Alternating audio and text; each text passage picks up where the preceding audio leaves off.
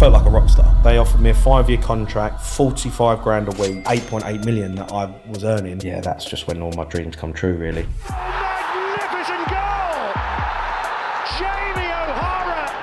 You know, I was the star man. I was the best player there. Man United, Real Madrid wanted me to go out there and have a trial with them. I was now going Nobu and, and, and going to top restaurants and going out partying, and I took my half prizes. But other things that like caught your eye and yeah, women. And that kind of broke me is when I got all the fame and I got the, the money. I didn't have any guidance. You know, like you see these players who have that rise to stardom and then they just fall off a cliff because they don't know how to deal with what Yeah. they've got. Yeah. Jadon Sancho, Dele Alli. After that was it was an absolute disaster. I fell off a cliff. So they just froze you out basically.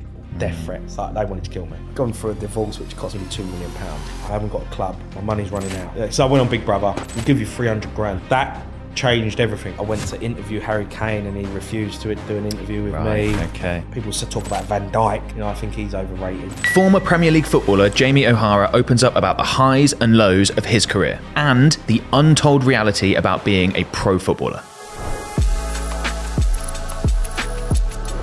So, Jamie, so like most English boys, I grew up absolutely desperate to be a professional footballer, right? Anyone asked me what I wanted to be a professional footballer. Yeah. And I got to like 13, 14, and you sort of start to realise You weren't good enough. I'm not good. it's, it's, it's not going to happen. I'm just lying to myself. Obviously, you were good enough. Do you remember a moment when you were maybe that age, a bit younger, where you thought, you know what, I'm, I'm good enough to do this? Um, I mean, I, I, I kind of started when I was I was seven.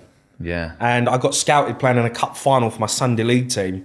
Um, and there was a Chelsea scout there, and I was playing under nines at the time. And I remember him coming up to my dad afterwards, um, and I was playing left back, and he said, "You know, your boy, he, he looks pretty good. He's, Would he be interested in coming down and training with the under nines for for Chelsea?" And my dad said, "Well, he's only seven. so it was like, right, he's definitely coming down to Chelsea. So I ended up, I was at Chelsea from really young age. And that's what kind of where I started, um, going into uh, Battersea Park, uh, training there every Tuesday and, and Thursdays. And um, and it, I realised I was, I, I realised I was good because I was at Chelsea. you- yeah. I was, uh, you know, I was at Chelsea and I knew I was good. But I, I asked this question to my dad because I got three boys now, and I always say, Dad, when, when was the moment Hmm. that you know you kind of knew that this is an opportunity? And he, he- he always said that it's. I started playing football at school, got in the school team. I was the best player. So was dad right? All right, he's, he's, he's the best player at school. And then I went to Dartford district team. I got my dad paid to get me into this Dartford district side because the school wasn't actually in the district at the time. He paid to get me in it because he wanted me to play for him. And I went down there and I scored a hat trick on my debut. You know, first game scored a hat trick for Dartford. That was it. I was the best player at Dartford district. Yeah. So that was a step up. And then I got obviously asked to go and play for the county team, which was Kent at the time. So I went to Kent County, and my dad was like, "Right, let's let's see where he's at now. You know, what this is another step up." Yeah. Went to Kent County, was the best player, running rings around people, and it kind of every kind of step that I took. I eventually went to Arsenal. Arsenal come and uh, scouted me when I was uh, playing for Kent, and at the time, Arsenal was the best academy in the country. Right, Arsenal, Man United, they were the best. Yeah. And I took the opportunity to go there, and I was the best player there. you know, like everywhere I went, I kind of was like, Yeah. you know, and I, I- once I got to kind of 11, 12, my dad was like, right, you know, he's, he's pretty good at this stuff. And he kind of, de- you know, he dedicated his whole life really for me to, you know, pursue my dream of becoming a footballer. But I was obsessed, you know, I was just addicted to football. I lived and breathed every single day was just football, football, football. And, you know, for me, the Arsenal Academy was the one where, like, you were, you were at the top of any academy in the country. And, I was um, just really trying to, you know, kick on with my my ability there. And at every single age group, every year I stepped up, I continued to be the best player in that team. And you know, I just I was just addicted to it. So it. did you think at that point you were going to go and play for Arsenal? Obviously, you ended up playing for Spurs. That was a bit. That's a bit of a, a left Yeah. field turn. How did that happen? Um, I mean, for me, I always people ask me like, "How did you make it?" And I'm like, it, it, it sounds a bit stupid, and it's not an arrogant thing. I just always knew I was going to be a footballer. yeah, yeah. Like I just, I, I, I just had no. There was nothing else. Yeah. Like I was going to be a footballer. I always said getting to the top was the easy bit. Stanway was the was the bit where I struggled with. Um, making it was just I was obsessed. I was obsessed, and you know I was always like no one was going to stand in my way in terms of me realizing my dream and plan. Yeah, at the time it was for Arsenal. You know, I believed that I was going to play for Arsenal. They Yeah, were yeah. the best side. It was the best academy. They loved Arsenal. Loved me.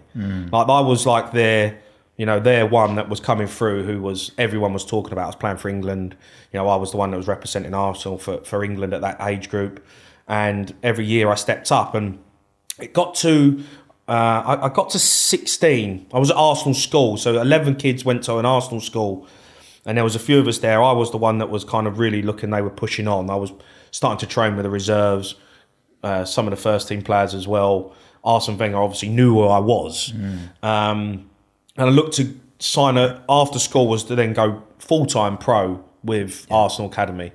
Um, and I had a, uh, my dad actually and, and me as well had a falling out with Liam Brady Okay. who was a legend there, but he was like the sporting director, the academy director, and we fell out of him because I said I, I was I was seventeen. I was playing in the England age groups with Tom Huddlestone, Gabby Agbonlahor, Theo Walcott, um, you know, Aaron Lennon. I was playing with players that were already playing first team football. Yeah. Like they were just started getting like Tom Huddlestone was playing for Derby. Uh, there was there was, and I was like, I want to play. Um, no, I thought I was ready. Yeah, yeah. I wasn't ready, but I thought I was ready because, Yeah. as you do, you you know, you don't want to get held back. Yeah. And it was just at that that it was just at that time where young players were really trying to, you know, get in the first team early, and so Liam Brady was like, "Look, Arsenal, we love you. We want you to come in. You're going to be in the reserves. We're going to develop you. We see you playing for Arsenal. You're going to have a great career here, Hmm. but we don't see you getting in the team till you're 21." And I was like, "I'm 17. I'm not Yeah. waiting four years." Yeah, yeah, yeah. I was like, nah. So Liam Brady obviously was he was quite a stubborn character, uh, a brilliant man, a stubborn character. So we kind of called their bluff a little bit and was like, all right, well, I'll leave then.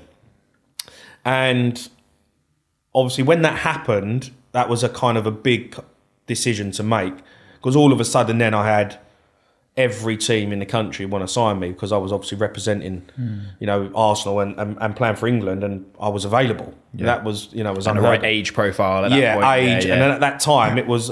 I was a Tottenham fan, Right. so I used to go down to the JVC Centre at Highbury and train with Arsenal. I used to wear a Tottenham shirt. so, so it was a bit, yeah. So I was always I was, confident then. yeah, I was. Yeah, I was confident. But I was always growing up as a Tottenham fan. I remember getting letters come through the door. I think I probably had 15 different letters from 15 different clubs: Man United, Man City, um, Tottenham, Chelsea again wanted me back. And then there was like Wimbledon, and then there was uh, Real Madrid that wanted me to go out there and have a trial with them. Wow. But I never wanted to leave home. I was very much a homeboy. I lost my mum when I was 17, so I was going through that period where Yeah. my mum was going through cancer, and I wasn't. Man- Manchester United really wanted me to go up there, but I didn't want to leave home. I would have had to stand digs. I never wanted to do digs, so Tottenham was the perfect opportunity. Really, I thought I'm a Tottenham fan. I love it there. I went and trained with the first team. They brought me in and was like, "We'll train with it because they had to pay a fee for me." Now I don't know how much that fee was, but I heard it was around a million pound. Um, depending on whether I play, if I got in the first team, there would be add-ons. Um, and I went into the first team. I loved it. I loved being around it, and straight away I, I pursued going to Tottenham and, and made that happen. And kind of the the rest is history. But the funny story is is is that I went to Tottenham on the basis that I didn't want to wait till I was 21 to get in the first team at Arsenal, and I made my debut for Tottenham when I was 21. Yeah, there are a few loan moves in there, weren't there? Um, so just on that decision of where to go, and you went to Tottenham. yeah. If you had that again, would you make a different decision? Same thing. So the fancy Real Madrid. Uh, I mean, look, the Real Madrid and Manchester United ones I look back on and go, yeah. them opportunities probably don't come around very often. Yeah. I wouldn't have wanted to live in digs, and I wouldn't have wanted to move to Spain. I could have gone to Real Madrid, had a trial, and it not worked out. Yeah, and I could have yeah. gone out there, disappeared, and no one know who I am. Yeah. I have to say that I made the right decision because I made it as a footballer in the Premier League for Tottenham, who are a massive club, and it was my boyhood dream to play for Tottenham. I always wanted to play for Tottenham. Right. Um, it was a big decision, and obviously because of my mum passing away and, and around that time where she was ill, I wanted to be at home. I, I wanted to be around my family. So that, in terms of having a regret over that decision, no. Yeah. But you, never know, do you? You know, you, you never know. You, You can't tell what would happen. you, you can't tell what could happen. You can't live in in regret. Um, but yeah, Real Madrid would have been a would have, would have been a good uh, Would have been fun, Would have been fun. So you go to Spurs, and then there's a number of loan moves. Is Yeah. that frustrating? Are you like, oh, I really want to stay here and play? hated it. Yeah. I hate it. I mean, look, the first one was to Chesterfield. I went out on loan. I was, I think I was 18. I went out on loan and I didn't want to play reserve team football anymore. I was like, I need to go and experience men's football. I need to know what it means. Where you know lads are playing in League One, they're not on loads of money. They're paying for their their mortgage and their families. Like you have to go and it means something. You know, you're playing in the reserves and it's a development team. It don't mean all Yeah. Um, You're just you know you go and turn up and you play and if you lose you lose and oh yeah well played we learn from this when you when I went to Chesterfield it was like three points or off Right, okay. you know like you have to win Yeah. and that was my first taste of real football and Roy McFarland was the manager and he was old England centre half old school manager and he was brilliant. Loved it. It was a massive learning curve for me. And it was it, the first loan move to Chesterfield was brilliant. I think I scored six or seven goals in 15 games. Um, and that's when I kind of I was like I know I can be a professional footballer. Yeah. whether it's in the Premier League I know I can be a professional footballer at, at a level, League One, Championship. I knew I could make it, and that then gave me the confidence. When I went back to Tottenham, I was like, right, I'm going to kick on. I didn't. I, I really got frustrated because it was a time where Tottenham brought in a, uh, a new sporting director, Damien Comolli, and he was just bringing in so many players. Right. It was like they were just they were just like. I, I ended up saying it was like a brick wall in terms of progression. Does your heart sink then when you? Because I imagine you hear about it in news like other people. I imagine when it's first being Ruben, you're thinking, "Oh, don't bring him in. Don't Yeah. bring him in. It's going to stop." It was me." every week. It felt like every week they were bringing in someone every week, and they weren't bringing in like star players at this time. They were just bringing in like players that were coming into the reserves, Right. You know, potential young players, filling the squads up. Like we're just filling the squad up with players, Hmm. and some of them made it through. I mean, some of them made it uh, and, and got in there, but I was like, I've signed for Tottenham because I knew this was going to be an easier pathway in terms of Arsenal because Arsenal at the time had Yeah. Emmanuel Petit and Vieira playing in midfield, you know. So I had, I saw it as an easier pathway to get into the first team, and then they kind of just they blockaded it for me, and I got really frustrated. And I remember knocking on the door, Martin Jol, all the time saying, "I want to play, I want to play, I need to be involved," and he was like, "Calm down, you're you're, you're, you're fucking Ed Dean, yeah? You're, the f- is this?" Off. Like I'm knocking on his door every week. You don't even know who the f- I am. and uh, but I thought I was good enough. I was ready. Yeah. I ended up going on loan to Millwall, um, which again was a family uh, um, club that I knew. You know, all my family from Bermondsey. Right. They all grew up as Millwall fans. Millwall and Tottenham are massive in my family, so I was like, yeah, I'll go to Millwall. You know, my family know it, but it would be good for my family to see me play for them.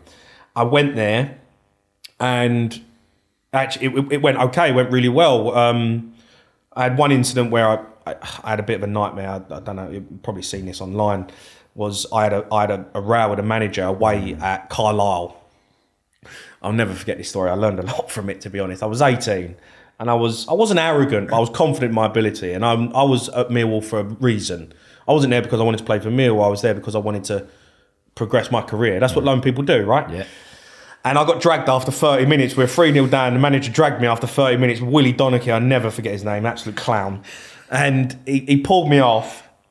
And I walked off the pitch, took my shirt off, which I shouldn't have done. It was stupid. And I fucking walked in the dressing room and was like, this, I'm off.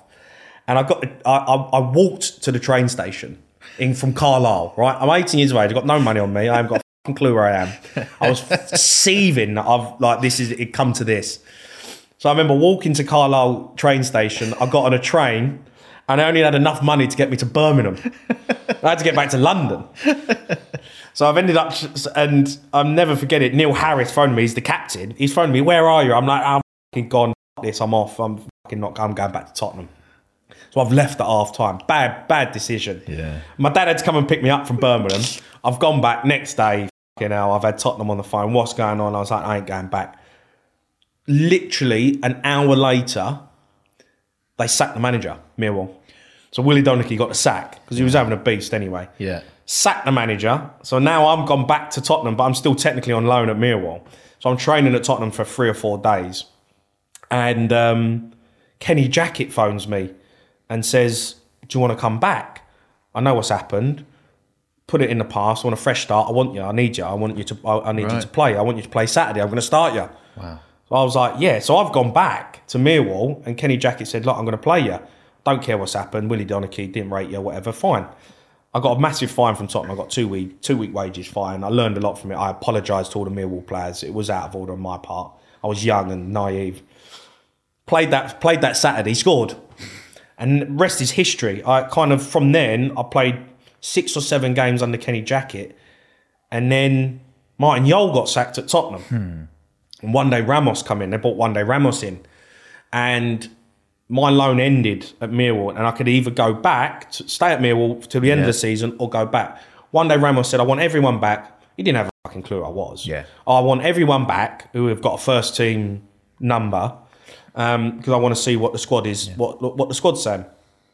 Ended up going back, and within a week, Millwall phoned up and said we want Jamie back for the rest of the season, and and uh, Gus Poyet come up to me, who was the assistant manager who Juande brought in. I said I'm going to go back to Millwall. He went, No, you ain't. You ain't. You're not going back. I went, What do you mean? He went, Manager loves you. You're going to be involved at the weekend. I was like, Fuck off. I was like, oh, fucking winding me up. He went, No, you've been training unbelievable. You're fit. He's massive on fitness. Yeah. Doesn't think the midfield's fit enough, but he sees you and you're fit. And that was it. Weekend, I was involved. I was on the bench at home first game against Manchester City, and I was on the bench and I didn't get on, but he was he wanted to put me on, and I could see you like fuck, I've got an opportunity. I'm going to play.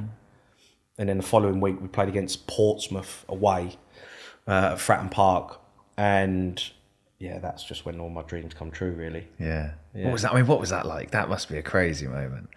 I mean, I, I don't really talk. I only really ever talk about it in a podcast, you know. Yeah, like, yeah, like- yeah. But it's a moment that lives forever. Yeah. And when I talk about it, I get emotional about it because it is the ultimate moment for any person who wants to be a footballer. Like Yeah. my dream was to play for Tottenham. I'd gone through all that hardship. I'd lost my mum. I'd gone through family problems. You know, trying to fight through that situation, sticking together as a group my dad dedicating his whole life to try and get me to a point, and that was that point. Yeah. I was warming up. Juande Ramos, Gus Poyet, shout down to the line. I'm at Fratton, it's tight, Fratton Park. We were playing, um, and he's like, Jamie, you're coming on. And I'm thinking, oh my God, I'm going to actually walk on a football pitch in the Premier League for Tottenham in Hotspur. Like, my, like this is like, Yeah. Yeah. you know, I don't care what anyone says. You can have many fuck ups in life, and I've had plenty of them. right? Well, I walked on a football pitch for my boyhood club, and I never forget that moment. Goosebumps, walking on the pitch, turning around, seeing my family in the crowd. My dad was there, my auntie was there, crying their eyes out. Yeah. And I could always spot my family in the crowd. I could always, I could always, wherever it was, where I was at Fratton Park, where I was at some Dog and Duck Cup. Or I was playing at Wembley. For some reason, I could just always spot where my family were. I guess sometimes though, uh, things like a Premier League debut, you don't want to see him because you're like, oh, I might get all emotional here. I need to keep it. I did get emotional. Yeah, yeah. I was emotional. I was, I'm thinking, "F- I'm emotional walking on the pitch. But uh, when you walk on the pitch, everything changes. You go into a different mindset. Yeah, yeah, You know, yeah, you, as soon as you walk across that white line, and that for me, walking over the white line for me was always like foot, that football pitch was my sanctuary. Hmm. Like all my problems just disappeared. No, however, in life, different stages in life that I've had where I've had off the field incidents and problems or I've been down. As soon as I walked onto a football pitch, I just always felt at ease. I just always felt comfortable. And the debut went amazing. I set up one of the, we set up, we won 2 1. I set up one of the winners. Um, and next, the next week, I started against Arsenal Wow. at the Emirates, Wow. which was my full debut for Tottenham, which Yeah. was just, again, fucking unbelievable, you know? I'll get back to my conversation with Jamie in a second. Before I do, I just want to quickly let you know that if you're a business owner, marketer, entrepreneur, you're running ads online and you want significantly better results than what you're currently getting, my business can help you do that. We create, manage, and optimize ad campaigns for our clients. If you're interested in finding out more, you can click on the link in the video description below. That'll take you through to a page on our website where you can book in a free call with one of my team members. Hopefully, we get a chance to work together. Were you like, was it one of those where sometimes you want these things to happen, but you want them so much that you're really nervous and you're almost sort of conflicted a bit? Like, I really want to play, but I'm nervous. Was there any of that, or were you just like, no, just chuck me in there, I'm good to go, I want to do it? I was always just throw me in the deep end. Right, I've. I've, I've been like that with everything. throw me in the deep end and I'll figure it out. Yeah. You know, like I still think I could play in the Premier League now. you know, just throw me in, give me 20 minutes, I'll do a job. Warm up. All good. yeah. Um, and I was, I never, football was my talent. That's all I ever knew. You know, like I, I, I didn't know anything else. And I was always kind of just tunneled vision. When I was young, I was just so tunneled vision. And I look back now and I'm like, I'm kind of proud of myself really because there's, you see it a lot where you see footballers who are good footballers, and I knew loads of good footballers, but didn't make it because they didn't have that tunnel vision. Right, yeah. I had a drive and a determination from a young age to. I didn't really have too many friends. I didn't have many friends. I didn't hang out. I didn't go out. I didn't drink. I was never seen out. That changed when changed when I got a big contract. But um, I was very tunnel visioned into being like, when I walk on a football pitch, I'm going to do it. I didn't give a who I was playing against. I was going to be better than you. And then obviously I played against Paul Scholes and Gerrard and Ronaldo and realised, yeah, I'm not that good. You finally reached a point where you weren't the best in- Yeah, in, in, yeah. in, in the game. I still Yeah, thought. I was. Yeah, okay. Yeah, yeah, yeah. I still thought I was, but yeah, I mean, you know, one, once you realise you come up against, you know, Steven Gerrard, Paul Scholes, the best in the world. the best in the world, you know, Ronaldo, you know, I, actually played well against Ronaldo, I only scored two goals that day. So, um, yeah, there was a few moments where I've played against players where I'm like, you know, Yeah. right, this is the different level. So, so once you got to that point, then you must be thinking, I'm going to be playing for Spurs for the next ten years. Yeah. This is me. I'm going to, I don't know, 400 appearances or whatever. Yeah. Um, is that what you were thinking? And then obviously it didn't quite go like that. No, Tell me about that that next stretch. Then how, how so did that go? yeah, I mean, obviously that's it. You, you, your dream's made, uh, really, and then it's like, right, what's the next goal? And you know, as I got older, I started to do visualizations and manifesting stuff, and you don't you don't realize actually when you're a kid, a lot of you, you don't realize how how much visualizing you're doing when you're being a footballer. You know, like that, Right. that vision, the tunnel vision to Yeah. you're visualizing a goal. I'm go- I used to dream about being a footballer. I used to dream about playing for Tottenham. I used to dream about football matches before they even happened. Yeah. You know, I, this that, like that's what used to happen. And When you're a kid, you don't realise what that is. You're not thinking you're doing some sort of You- technique. To no, there's no technique. achieve- you yeah, just yeah. you're just doing it. But actually, that you are you're manifesting what you're going to be doing Hmm. as you move on. And I think the problem I had was I reached the goal right. of what my childhood was was to be a footballer.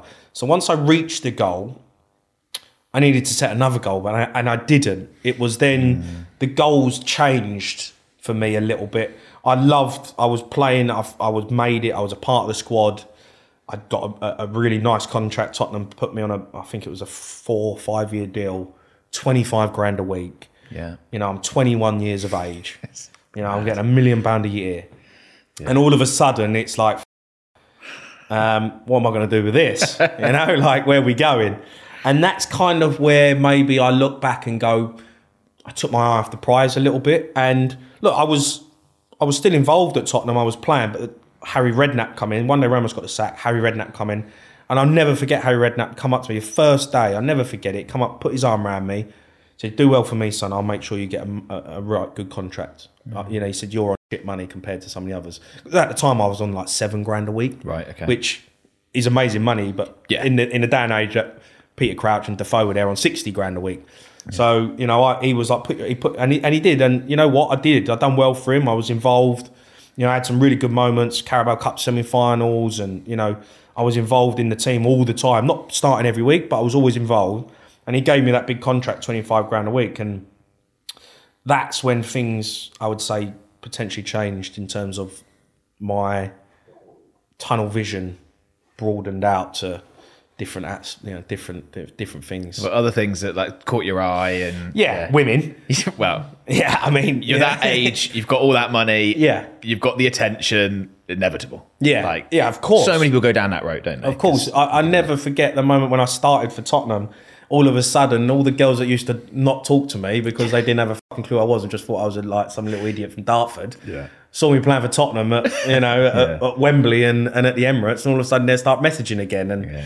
It become very much like you are a rock star. Yeah. I felt like a rock star. Yeah. You know, and all of a sudden I'm buying a you know a, million pound house. Mm. I'm driving around in you know a, a- Range Rover Sport. You know, which you know, and I'm I'm looking to think right, what can I spend? And instead of being at home with me mates playing table tennis, I was now going Nobu and, and, and going to top restaurants and going out partying and I was still very dedicated, but when I look back, I wasn't. I, I, I took my I took my half the prize. You said your dad was really important in getting you to being a professional in the first place. At that time, was he a voice saying to you, "You've got to calm it down, keep your focus," or is he letting you do your thing at that point? My, I never listened to my dad. I mean, like, I loved him. I love it. Like, I love him to death. Right? He's my, my best mate. He still is. Yeah, yeah. I can listen to him.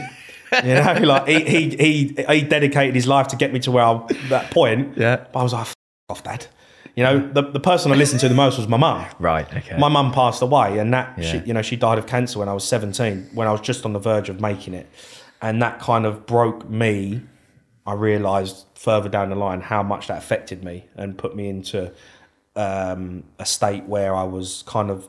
It, it gave me. It was a blessing, and, and, and also kind of as I got older, it was a, it, it was a bad thing because it gave me the tunnel vision to be like, no one's fucking stopping me. I'm Right. I'm going to make it as a footballer Yeah. you know, for my mum, that's it. I'm going no one's getting in my way. I will go through anyone. Yeah. And but what it didn't do is when I got all the fame and I got the the money, I didn't have any guidance. I had no guidance at all. You know, like I didn't have someone saying to me, "You shouldn't be doing that," or you know, "Fucking get your head straight." Yeah. You know, my mum used to give me a little pinch under the arm when I was a kid and be like, "Fucking sort yourself out." Right. You know, like, and Yeah. I and I lost that when when I lost my mum and my dad was very much obviously there supporting me, Yeah. but he was going through Of course. you know really hard time. He lost his well. he lost Yeah, his yeah. wife right for thirty years. We were a proper close family. You know, we were me, my brother, my mum, my dad, and we had a family with network around us. But we were one team, and he went through a really bad time. And you know, there was lots of times where. You know, I'm playing a game on the Saturday and I'm thinking about my dad driving down to Dover and he's going to drive off a cliff. Right, You know, okay. so we were going through, you know, a really difficult spell. And And this is at the same time, really, that you're becoming this professional footballer, becoming this rock star. Yeah. That's so much to deal with. In So much pressure. All in a very short period of time. Yeah, yeah. I mean, it was literally like the biggest amount of pressure on someone's shoulders who really, I'd always just been a kid. Yeah. Like, I, you know, like I, I, I didn't come from like a, a broken background. I had an amazing upbringing. You know, I was protected by my family. Yeah. Um, and you know, I'd kind of always, you know, kind of always been really easy to go through life and just concentrate on football. And all of a sudden, yeah, I, you know, there was obviously lots of issues going on behind the scenes and, and reasons where I was burying my head in the sand and, you know, trying to get through and trying to live a, a life and which was make, trying to make myself happy. And in fact, really, I'd lost my mum to cancer and, you know, I was, I was really down about it and, you know, I missed her and she had, she didn't get to see me become Yeah. that famous footballer. Yeah. She's, she died just before that moment. That must have been tough. I mean, if you'd have been 10 years older, not only would you have been able to deal with it probably a lot better just because you're that much more mature, Yeah. but then also you'd have had those moments where your mum does get to see you. Yeah. The, obviously, the sacrifice that she will have put in as well as your dad to course. get you there. Yeah. That must have been really difficult. Yeah, it was. It was a killer. Um, and yeah, I mean, it was literally like I'd got to 17 years of age with a family support network and then lost that that key member. Yeah. And I had to then kind of figure it out on my own from there. And you know, I done all right. Yeah. I done all right. Yeah, you yeah, know, like yeah. I'm, I, I figured it out. Yeah. Um, in in football sense, you know, I made it and had a, a, a, an amazing career in terms of where I'd come from. You know, and I always say this like, if you make it in the Premier League, you know, there's so many people that play in the Premier League, and there's you know pundits, even myself. Ah, if he's you know he's not good enough, right? Yeah. As a footballer, I respect anyone that's made it as a professional footballer at the highest level Such the because upper crust, isn't it? To It- just even get there. it's So not five minutes. Not 0.01% Yeah, of yeah. people ever make it to be Yeah. a footballer, and they're people that play football. yeah. So out of the people that even play football, 0.01% of them make it. yeah. And so, so, so to be that percentage, whether you're good enough or not, you've made it. Yeah. So someone's fault you're good enough to give you that opportunity to play in the Premier League, and that is an unbelievable achievement. Mm. And I always respect any footballer that's you know dedicated themselves and sacrifice that they've made to get to that point. and whether they and the ones that keep going and keep pursuing and, and win and go on to be you know world class players, they're just unbelievable to me. Yeah. Like they're you know what achievements they've they've got, and it's not easy, you know, because there's so many setbacks you have to go through, so many things you have to overcome to get through it, and You know, there's so many times when you can throw the towel in and think, fuck I'll do something else. Yeah. You know, one of my best mates is still my best mate now. Played alongside me at Arsenal. He's a centre midfield player. He's a really good player. Played all the age groups, same as me. We're the two best players. He never made it, Yeah. but I did, and because I, I just had the vision. I had the tunnel vision, and he did. He he didn't. He lost his way. He maybe had his head turned or whatever earlier than what you did. Yeah. You'd already got to the point Yeah. where you so were by established. the yeah, so by the point where I was kind of taking my eye off the prize, I'd already given myself a platform Yeah. to be a professional footballer. By that point, you know, I was gonna I was gonna have a career in football. Yeah. Um, I could have had a better career, and I should have had a better career. Um, but I'd already given myself the chance that you know someone else would have took a chance on me. Do, do you think at that point where you're maybe not as focused as you were, there should have been someone at the club Hmm. trying to be that person who's like, I mean, you mentioned Harry Redknapp, put his mm. arm around you. Do you. Think he should have maybe done a bit more, or someone else should have done a bit more and been like, come on, pal, this is like, you know, we've seen this road before. Yeah. We know what this looks like. If you do it this way instead, you'd be better off with a long I think there were. There's not. It wasn't at the time as much there is now. Like Right. now, there I think there's a lot better support network, but you still see it. You Yeah, know, yeah. players who completely fuck it up. Yeah. Jadon Sancho, Dele Alli. You know, like you see these players who have that rise to stardom and then they just fall off a cliff because they don't know how to deal with what yeah. they've got. Yeah. Um, and yeah, I guess I was kind of look. Maybe I needed a father figure in, in the game at that time, and um, I kind of felt like Harry Redknapp was that at the start for me. He's, he's seen as that character, isn't he? yeah, he? and that he was person. and yeah. he really was that for me at the start. He had, he did have his arm around me, um, but you know he's not my dad. Yeah. At the end of the day, he's the manager of a football club and he's mm. got to get results. And I wasn't pulling my weight. And then he saw, saw me going out with Danielle Lloyd, getting pictured out at fucking Nobu Yeah. a day after a game. And and he started to look, and he, he gave me some, he gave me some warnings. yeah. He gave me warnings. You know, there was a few times when I was playing, and then he he saw a picture of me, or he saw a picture of me out, and next day I was training with reserves.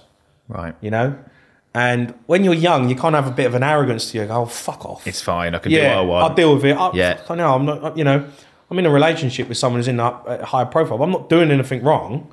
You know, like I'm not partying. I'm not going Yeah. out getting drunk and falling out of nightclubs. I was going out for meals, but I was getting pictured out. Right. And in that that time, it was very it was frowned. It's different now. It's frowned upon. I think back then it was a bit like nah, don't don't want that. Managers did didn't want it.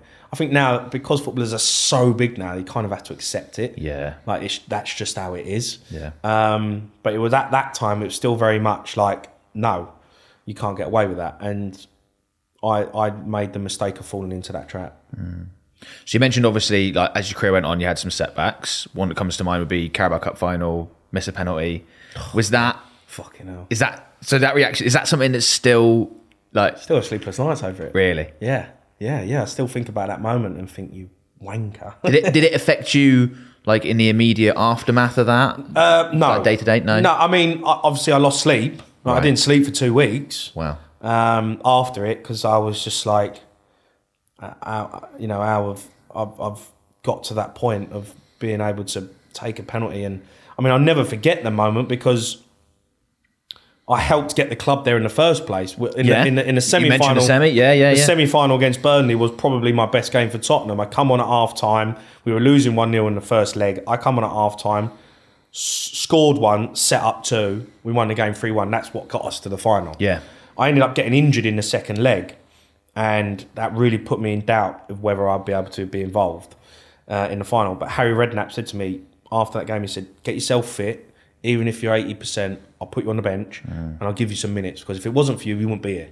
Okay. And he did. Yeah. You know, I wasn't hundred percent fit. Right. But it come to the, that game, we played Manchester United. It was a tight affair, and he put me on. And he gave me that opportunity to get on the pitch, and I've never met, I never forget it. Get an amazing reception from the fans mm. because they understood the situation, and I got on, and obviously went to penalties. And I remember going up to Harry Redknapp. He got us in the huddle. He wants to take penalty. I put my hand up straight away. Mm. I was like, I'll, I'll, "Gaffer, I'll take one, no problem." And he was like, "Okay." I said, "I'll take the first one. I'll, I'll, I'll do it." As soon as I said that, I was like, "What the fuck am I doing? what are you doing?" Like my legs just went like lead. Like that walk to take that oh, penalty, like because you, you obviously you're having to wait for the moment for the Yeah. ref to come and you know take take the spot, and then you you you obviously then all of a sudden your eyes open up to rea- the realization of actually what you're about to do. And I was like, fuck, you know, Tottenham hadn't won, you know, for Man United it was every year. Yeah, yeah. You know, but you're coming up against a juggernaut, you know, and I'm now going to step up to take a, pe- a penalty, which was the biggest moment of my career. And yeah, I felt like I was on a fucking travelator walking up to take that pen. You know, I, I was ner- I was nervous. Yeah. I was nervous, and I picked my spot. And you know, Ben Foster made a really good save. I didn't blaze it over the bar. It was, a, you know, it was a, it was a half decent. If the keeper goes the other way, you'd say it's a great penalty. But Yeah. he goes that way, makes a save, and oh my god, my heart sunk. Honestly, I just wanted to sink into the floor at Wembley. I'd never felt so distraught in my whole life. It was a horrible, horrible feeling. And David Bentley then missed as well. Man United scored all, all of theirs, and, and they won. And I never. It was the most painful feeling as a footballer I've ever felt. It was just absolute agony. Like I'd love like any moment you'd want to take back in life, I'd want that moment again. Fucking Ben Foster. Have you spoken to him about it afterwards since? Um, no, but I, I've, I've seen him on TalkSport a few times, and he he's had a bit of a laugh, and he's like, "Yeah, it was easy save." I've I've seen him dig me out, but it was at the time where all of a sudden they started having the iPads of previous penalties. Yeah. and I took a few for England. I took a few on loan. So he had five penalties of mine, and I think eighty percent of my penalties, I'd always wrap it with my left foot. Right. You know, because that felt like the right technique to wrap across it. That was going to give me the power to go into that corner. He he already knew. Yeah. He he knew where I was going. He he knew, and he said to me, "I knew where he was going." I was like, "Yeah, cheers, thanks, mate. Brilliant. Just missed a penalty at Wembley because of you." Um, so yeah, after that, I couldn't take a penalty after that. Really? It fucking affected me. I don't even like taking penalties in a charity game now. Little six aside. yeah, like, no, I'm like, no, go on, someone else take it because that feeling of missing a penalty has haunted me. Yeah. It, the, the pain I feel every time I go and take a penalty now, when I've stepped up in charity games or whatever, I go instantly go back to that moment. Yeah. Of you missed that penalty at Wembley, and that's something you can never get away from. At least you were there in the first place to be able to do it. Yeah, and you know what? I look back and I go, the the fans' reception. I'll never forget it. The fans' reception the week after because I cried my eyes out. It it really hurt me, and Yeah. I never forget the fans' reception afterwards. That they they really got behind me. Like they really, you know, I had a standing ovation at the next home game. They really got behind me, and they knew that I was distraught. And you know, obviously they they supported me through that that time and. I had the bollocks to stand up there, you know, like Mm, yeah, yeah, you yeah. know, like there was probably better penalty takers in the team at the time who were on the pitch who didn't put their hand Yeah, up. yeah. You know, so at least I had the the balls to be like, I'll, I'll do, it. do it. You know, I was only, what, I think it was 21, 22. Hmm. I was a young lad. So to have the balls to stand up there and take one shows the character. And yeah, I wish I was, wish I was more of a pussy and said no. So, um, obviously, so how long you at Spurs after your debut then? How long would it have been total? I think I maybe had three, two or three seasons at Spurs, and then I kind of fell out with Harry Redknapp a little bit, and I ended up going on loan to Portsmouth, Yeah. um, which was amazing because basically I was in and around the, the, the team at, at Tottenham with Harry. Um, I had a really good pre-season. What, just quickly on, you said you fell out with him. Why? Um, he didn't play me. Right. right? Which is you know, Always gonna be a- you know an issue, Yeah, it? wasn't like a massive. And Yeah, yeah. I f- uh, he yeah he, he didn't play me. He was playing Tom Huddlestone. We'd signed Luka Modric. I mean, Yeah. you know, I knew my time. Future was, Ballon d'Or winner. Yeah, I was like, you know, I thought my time might be limited here with with him coming in. Yeah. But I was fighting for my place with him. Him, Gareth Bale, Jenas, Huddlestone. You know, we had a really good team. And I was always in that kind of realm of left side, left midfield. I could play left back or left side of a centre, you know, mid. And so I was fighting for that little area. And I, I was, I'd play one in three, one in four. I wanted to play every week. So, you know, I knocked on, on Harry's door and I just said, look, I, ain't, I can't sit on the fucking bench anymore. Like, I want to go and play. I need to play. I want to get some. I need to get some appearances. I, I want to play Premier League football. I'm good enough. So you pushed the move. So I pushed the move, Yeah. um, and he didn't want me to go. He wasn't like, yeah, see you later. He didn't want me to go, um, but he allowed me to go. So I went. I had a three month loan deal to start with uh, Portsmouth, who were in the Premier League at the time. Yeah. Um, made that move happen, and literally the week I signed, fucking Luka Modric broke his leg. He fractured his fibula, and ha- and Harry Redknapp was getting asked, How have you let Jamie O'Hara leave Yeah. with no recall clause? So I'm now sat at Portsmouth because of, because of my stubbornness to not wait and not not have any patience. I never had any patience in life. Luka Modric gets injured for three months, so I could have been starting. Yeah. I could have been playing. I had to just take it on the chin. The emergence of Gareth Bale happened after that. Right, Gareth Bale. He played Benoit Assou-Ekotto at left back, and because I wasn't there, he pushed Gareth Bale up to left midfield. Hmm. The rest is history. Yeah, yeah. Right, do you know what I mean? And then when Luka come back, he played Luka Modric centre mid because Luka was playing on the left Right. And he was playing Jenas and Huddlestone. So what happened Right. was Gareth Bale come, the emergence of Gareth Bale happened, Luke Modric come in centre mid, and all of a sudden Tottenham were unbelievable. Yeah, So. I was like, I'm never getting in this fucking team. I might as well stay at Portsmouth. um, so I ended up staying at Portsmouth. I loved it. Yeah. I, I, I loved it down there. Brilliant. Fans were amazing. I was playing week in, week out. You know, I was the star man. Hmm. You know, I was I was the one being talked about all the time. And it was just like, yeah, it was it was a really, really good time. And we ended up getting to an FA Cup final that season and it was, you know, incredible. Yeah. And then the time comes to fully move on from Yeah. Tottenham. Yeah. That must have been hard. Yeah, so I, I, had a, I had I had a decision to make because I, I got injured after uh, the Portsmouth after the FA Cup final. I actually played in the FA Cup final with a fractured spine. Wow. So I had two. So I've got two titanium screws and a rod in my spine. Right. Um, I had to have surgery. I, they took bone marrow out my hip, packed it in my back. I had open back surgery. Yeah. Does that give you any trouble now? Um, yeah, Yeah. yeah, yeah, yeah. A lot or changed my career. Yeah, okay. I, it completely changed the, the, the way I played, the way I run, the injuries that I sustained after that were Right. kind of all to, to do with my back. Yeah. Um, So I had that surgery after Portsmouth. I was out for like nine months. Come back, I went on loan to Wolves. Done really well. Scored a goal in the last day of the season to help keep us up in the Premier League. And then they come in and said, Mick McCarthy phoned me and was like, look, we've made an offer to Tottenham. They've accepted the bid. Do you want to sign? And I was like, how much you pay me? Well, I mean, that's a fair enough question. Yeah, of course. yeah, I was like, look, I, you know, I was on decent money at Spurs. Yeah, yeah, yeah. And they didn't mess. And to be fair to Wolves, they didn't mess about. Yeah. They offered me a five-year contract, forty-five grand a week. Um, it was, you know, life-changing money. You know, It's almost that's a ten million pound contract. If yeah, my mental, yeah, yeah. like, Um, I, I, I, it was. I think it worked out because the appearance fees obviously weren't guaranteed. You had to Right, play, okay. but the, the guaranteed sum over five years was eight point eight million. right, yeah, okay. And I never forget it. Sat in the Belfry. I met my agent there. He'd obviously gone and had the meeting with Wolves. I sat in the Belfry and he said he just wrote down on a, a napkin. Never like forget like in a film or a TV it. show. a napkin. He went it's eight point eight million. He handed it to me and went, "Do you want to earn that for the next five years?" yeah. And I was like, "Yeah, go on in." Over, over. Thinking I'm set. yeah. So I was like, "That's it. I'm set for life." Yeah. Right. So that was it. I I moved away from Tottenham, moved on from them.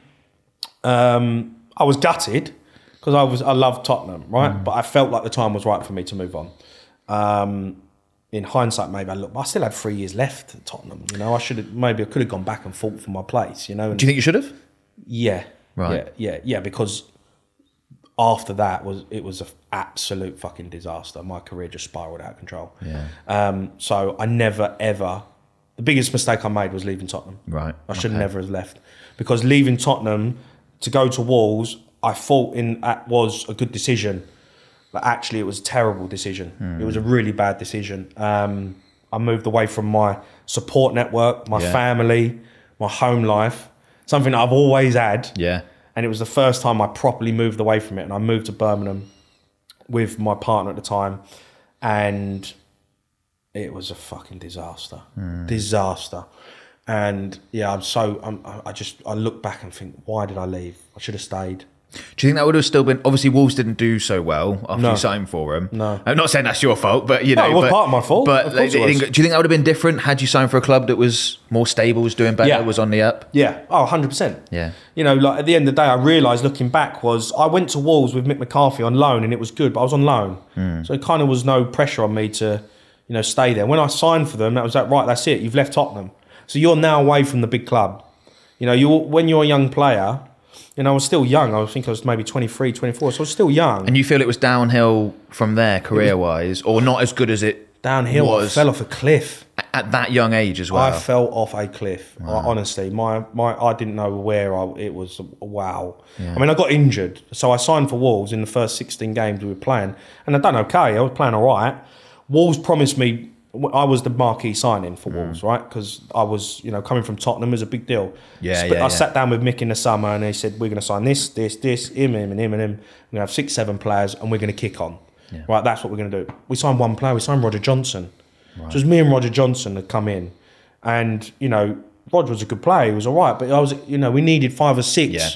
Signings to be able to compete that season. You know, they just stayed up. I scored in the last day of the season to help keep us up. Yeah. we stayed up on goal difference. You really need to kick on. So you, uh, if you want to stay in the Premier League, you had to strengthen, right? And we didn't, and it ended up just being an absolute shit show. I got injured because of my back. I ended up getting groin tendonitis. So I played 16 games at the start of the season, got injured, didn't play again, and I was having injections in my groin. I was doing everything I could just to try and get out on a football pitch, and I started playing. I was playing shit. Yeah. You know, every time I played, people didn't obviously people didn't know what was going on behind Yeah. the scenes, but I would I was you know ten minutes before I walk out, I'm in the doctor's room with a steroid getting injected into my groin just to numb the pain for 90 minutes, and then I'd walk off the pitch after 90 minutes. I can't walk for five days How often do you think that's the case? When we see a player who's been playing really well, all of a sudden has a drop in form. every week. Is it? But is is that is that so often going to be an injury that's causing that, and we Well, I just mean, don't know about it? I mean, there's so many. Of course, there's so many different things. Yeah, injuries. Yeah. you know that, that you, you you know you see it now. It, every player's playing on an injury. No one's ever hundred percent. Yeah. Like no one. Um, it's just how how low they're going and what. The, I think now players, you know, at that that time, the player power with the physios and the manager was, mm. give me the fucking injection. I'm playing. yeah. Okay. Now they say no. they're like, no, there's a lot more welfare in terms of, you know, looking after players and, and what's acceptable and what isn't. But it was like the Wild West. I was getting an injection every game to train Yeah. and was, come on. I mean, what I was just numbing Yeah. a massive problem. Your body is telling you And then you make it worse because you can't feel the damage you're doing. Then I was making it worse every single game to the point where I was out for nine months. I had three surgeries. I had two double hernia surgeries. I had a groin surgery.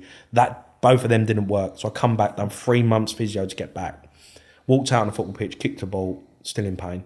Another surgery, back three months, the same again. It was mm. terrible. Um, and by that point, Wolves got relegated out of the Premier League. yeah. I'm still injured. So I'm like, right, so now I'm playing in the championship.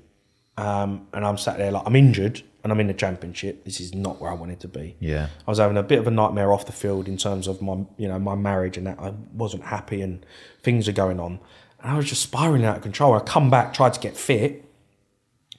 We got relegated again. And I was like, Yeah. and, and and the problem was was I was getting the blame for all this because I was the marquee signing, and I come back and I wasn't I wasn't playing well. I wasn't hmm. fit. Yeah. I wasn't fit. I was nowhere near fit enough to be playing week in week out to the level where I needed to be, and you know it, it, it ended up just being an absolute disaster. We got we got relegated again to League One. On the last day of the season, we played Brighton away. We had to win by like three goals. We were 2 0 down after half hour. So it was just an absolute nightmare. And I didn't handle myself well in that situation. There was a few things I did where I looked back and made some big mistakes. And, you know, I'd look back and go, I shouldn't have said that. A couple of interviews I said, I shouldn't have said that.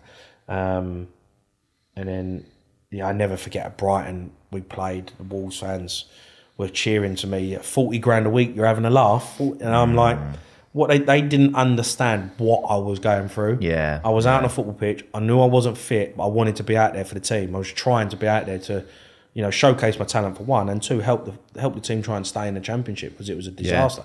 There was 22 other players out there who Yeah. weren't performing, but I got singled out, and I remember them singing that to me, and I just was like, yeah, oh yeah, well done. Fucking hell. That went down like a lead balloon. I bet. a lead balloon. Because what they didn't realise was, was I had a I had a a thirty percent wage cut from the Premier League. So I wasn't on forty grand a week. Yeah, yeah, yeah. I was on twenty five. I was on twenty. but they've seen the headline They from- see it forty grand a week. That's it. You're on forty grand a week. So I'd say, yeah, yeah. Of course, you know what I'm on. That's what that's what I did. Yeah. They saw it as I'm sticking two fingers up to them. Do you know what I mean? And that that was far. That was terrible. Death threats. Like they wanted to kill me. Mm. Really? Yeah, they wanted to kill me. I wasn't even. I couldn't even go to the Was ground. that was that scary? I mean, death Um, do you, do you- is it one of those where you can just go, "Oh, that's not serious. It's just all bluster," or is it like, "Oh, wow"? Yeah, it was Especially when you've got a family as well. It was pretty serious. I turned up and they were attacking me outside the stadium. I had my son in my hand. Do you know what I mean? So it was pretty serious. Yeah. And it was it got to the point where I was like, wow, I mean, I need to just get out of here. Um, they got relegated to obviously League One and they made a decision to not involve me the next season at all. I didn't even have a squad number. So there was like six or seven players. They had to get off the wage bill. Were you happy with that? Were you like, "I'm done with this"? I Um, no, of go"? course not. I was wanted, Okay. I wanted to. I, I, you know, Kenny Jackett actually become the manager. Right. Okay. So I'd worked with Kenny Jackett at Millwall. He knew I was a good player. I come So you were in. thinking, okay, now I'm might work thinking, right, I'll go in first day of Yeah. you know news League One. Deal with it. I kept my mouth shut all summer. I got myself fit, so I was actually fit. I come back first day, walked into the uh, you know. And Kenny Jackett says I need to speak to you. I was like, all right, Kenny, how are you? Good to see you again. Yeah, yeah. He said uh, you're not going to be involved this season. I was like, what do you mean? He went, no squad number. You're not allowed in the dressing room, and from tomorrow you've got to turn up at two o'clock in the afternoon to train. You're not allowed to be seen around Wolves. And I was like, fucking hell. I was like, all right. So it wasn't like they they didn't like end your contract. It was I guess No, but I, had three years left. So it right. So they couldn't do that. So they just froze you out basically. It froze me out. Yeah. So they wanted me gone. Yeah. But the problem that they had and what they didn't realise was I was on a lot of money. Yeah. And obviously the players that have been involved, you know, we got relegated twice. Who's going to sign these players Yeah. Yeah. on these contracts? You know, like I had to, Yeah. I had to prove myself again. yeah. So I tried to sort out some loan deals, and there was opportunities to, to go on loan to certain clubs. But I was like, no, I'm better than that. I'm not going to like a League One team again. Like I've done that. I know where I'm at in terms of my ability. I've been injured. I I put my stubborn head on and said, no, I ain't fucking going. You've gave me this contract. You have to. They wanted me to just walk away. Yeah. Like for nothing. They were like, we'll let you go for nothing. I was like, Hang on. uh, well, well Yeah, no, yeah. that doesn't work like that. You gave me a five year contract. You know, it hasn't worked out for either of us. Hmm. And I'm sorry. You know, I, I really wanted it to work out. I moved my whole family up here. I'm going through shit as well. It hasn't worked out. What do you want me to do? I'm not going to just walk away from fucking 25 grand a week Yeah. just because you don't want me anymore. I'm going to have to sit here and you're going to have to sort it out. I done a whole season Of that. of that. One whole season, yeah. I didn't go on loan. I done a whole season of not playing football, training at two o'clock in the afternoon. And were you fit then? Could you have been I playing? was fit. Right. I wa- he brought me back in for one game. So they was doing okay Wolves, but they had a few injuries. Yeah. And he brought me back in. Like there was like, all the fans were like, "We've got to get Jamie back. You've got a player there who's a Premier League football player, a Championship football player. You need to use him." Yeah. he brought me back in for one game and he put me on against I, can't, I don't even know who was playing fuck knows who we were playing there's some team in League One and I didn't do anything wrong but I didn't do anything right like I, did, I, yeah. I wasn't like I- it was he, he was just he couldn't wait to dig me out Right. it was like he Unless me you back, came on, scored a hat trick, Yeah, danced it- around everyone. yeah, it was like he was expecting me to come on and be Maradona. Yeah. like, do you know what I mean? I was like, mate, you've, you've used me one game for 20 minutes. And he slaughtered me after the game in the dressing room. You fucking not good enough. I was like, you've brought me back in for one week. Yeah. Yeah. Like, give me a chance. Like, do you know what I mean? I've not played for a year. Like, I hadn't, I hadn't been involved. And after that, I was like, no, fuck you. Right. Yeah, yeah, you fuck off. You- You're a prick.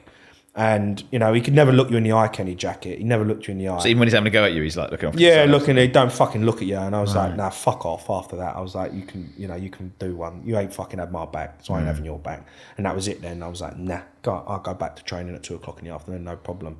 And then, uh, and then I did, I did.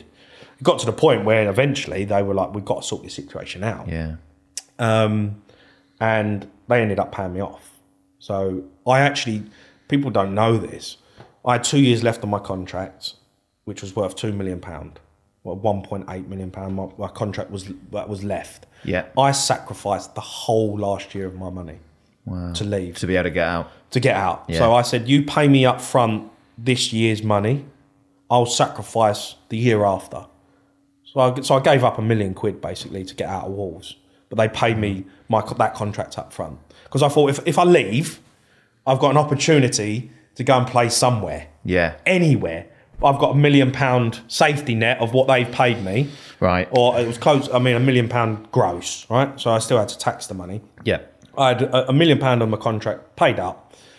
A million pound I sacrificed. Everyone walked away happy. Wolves were, you know, doing well again. Right. Everyone had moved on, and I and I was like, I don't care where I go. I just want to play football. I would have gone and played for fucking Sutton Dynamos. you know, I just needed to play football. I didn't Yeah, care where yeah, it was, but I need. But I wasn't going to walk away from money for my family. yeah, yeah, yeah. And I had bills to pay. Yeah. I was going through divorce at that time as well. Like it was difficult. Um, so I ended up walking away, and I went and trained on my own for a few months. Um, and actually, Harry Redknapp uh, phoned me and said he was at QPR at the time hmm. in the Premier League, and he said, "Do you want to? Do you want to?" I said, "Harry, I need some help." I said, "I'm struggling. Right. I'm I'm in the shit. Yeah. I'm I'm fucking down. I'm depressed. I'm going through the divorce. I haven't got a club. My money's running out. I know you're at QPR. Can I come and train? Hmm. I said, you ain't got. I don't want no money. I don't don't need to offer it. Just just can let just, just put me in an environment where I feel safe. Hmm. You know, where people know me, you know me, the coaches know me. Let me just come and train. He said, James, get in the fucking car. I'll see you tomorrow. Wow. Yeah. So next day I went down to QPR and I trained with him for three months every single day, and he treated me like a first team player. I was there with Bobby Zamora, Shaun Wright-Phillips, you know, Karl Henry, some really good lads, proper lads, and they were, and you know, we had a good side there. We had a really good team of people, and I trained every day with QPR like I was part of the team. And I was like the fucking best player. He used to come up to me after training and being like, "Fuck, Jamie, you're unbelievable. What, like, he wanted to sign me. Yeah. Like he actually wanted to sign me, but he his rota was full with the twenty five players that he could Right, sign. okay. So he couldn't he couldn't physically sign me because Yeah, yeah. he, he, he didn't have any space. Um, he said train with me until you get something sorted. Right. Lee Clark phoned him from Blackpool. He took over at Blackpool. Blackpool were in the shit, but they was in the championship. He phoned Harry Redknapp and he said, uh, "I've heard Jamie's been training with you. You know, is he fit?" He said, "Get him in the car, get him up to Blackpool, sign him tomorrow." He was like, "Really?" He said, "Don't even you don't you don't need a trial. Just sign him." I said, "I promise you, it'll be the best decision you made." And Harry Redknapp doesn't actually realise, and I've told him this in the past, and you know he's gave me a hug over it. I actually think he saved me life. Wow. Really? Yeah, because I was You were really lost and I was in a lost, bad place. mate. I was lost. I was in a bad way mentally because I just it like someone took my legs away from me. Do you know what I mean? Like, all I wanted to do was play football, and I, I had no. I didn't have a house. wasn't allowed back to my house. I was going through divorce. Yeah. I had nowhere to live. I was going back to my dad's. I was staying in hotels. I was just f- didn't know where I was going from day to day. Turning up at QPR training and then didn't know where I was going afterwards Yeah. and him helping me through that period and just giving me the chance to go and be in a decent environment, I actually believe saved my life because I was actually getting to points where there were times when I was leaving Wolves and I was with no club and they paid me up and I was driving around in a car down the motorway thinking I could drive off a bridge here and not even care. Wow. I was in a really bad place, and he really helped me through that period. Actually, Harry, without even realizing, uh, he yeah he, he got me back to a point where I started giving I started enjoying football again.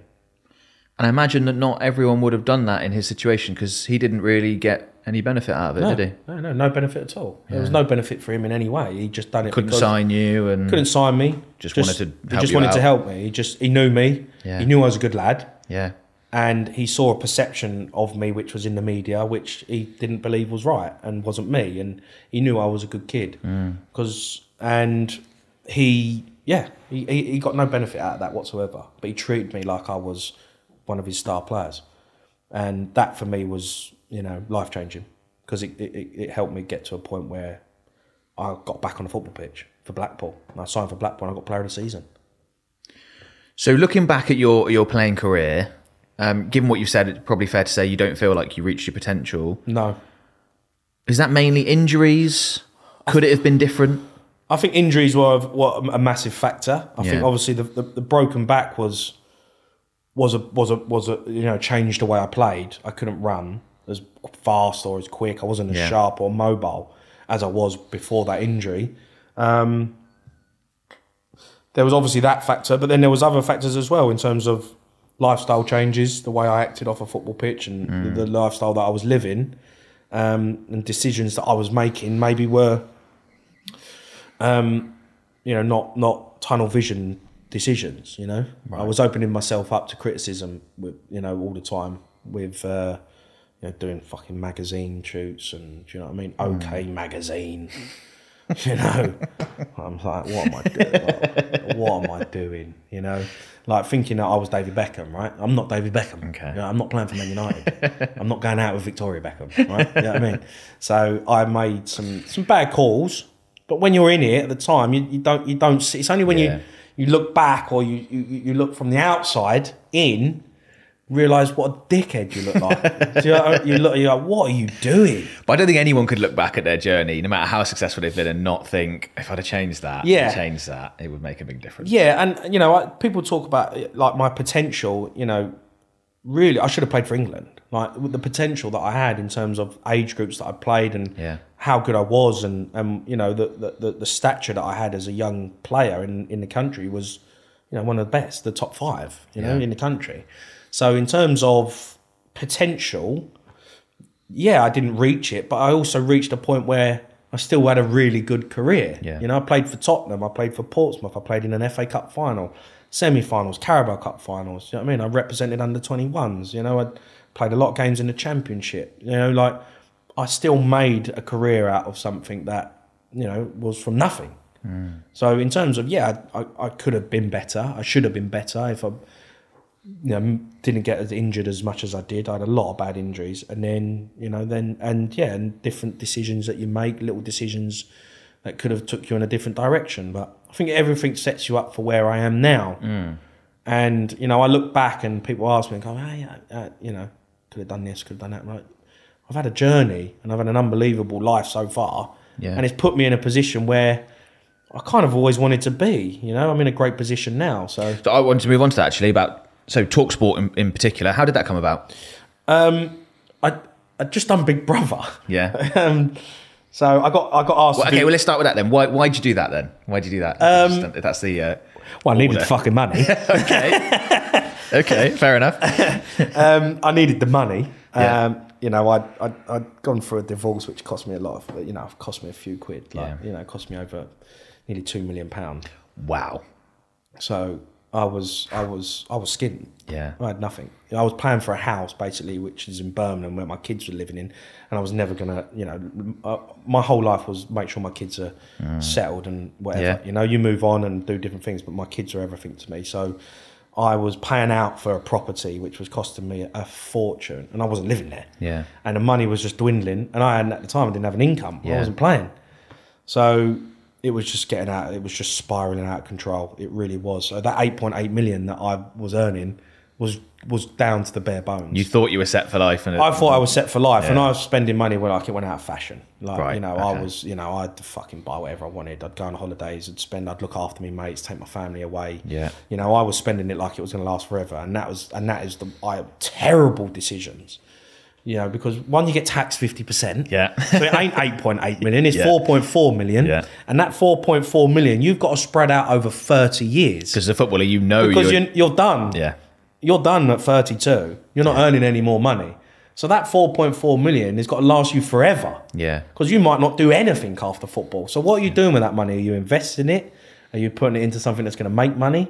Is it going to make a profit? You know, and you and then event and then so when you retire, you've got something to lean on. Hmm. I didn't do any of that. Hmm. I was spending that money. I was buying fucking nice houses. I was buying nice cars, and I was going on flashy holidays. You know, so I was. I didn't have the guidance. I didn't have the someone telling me what are you doing.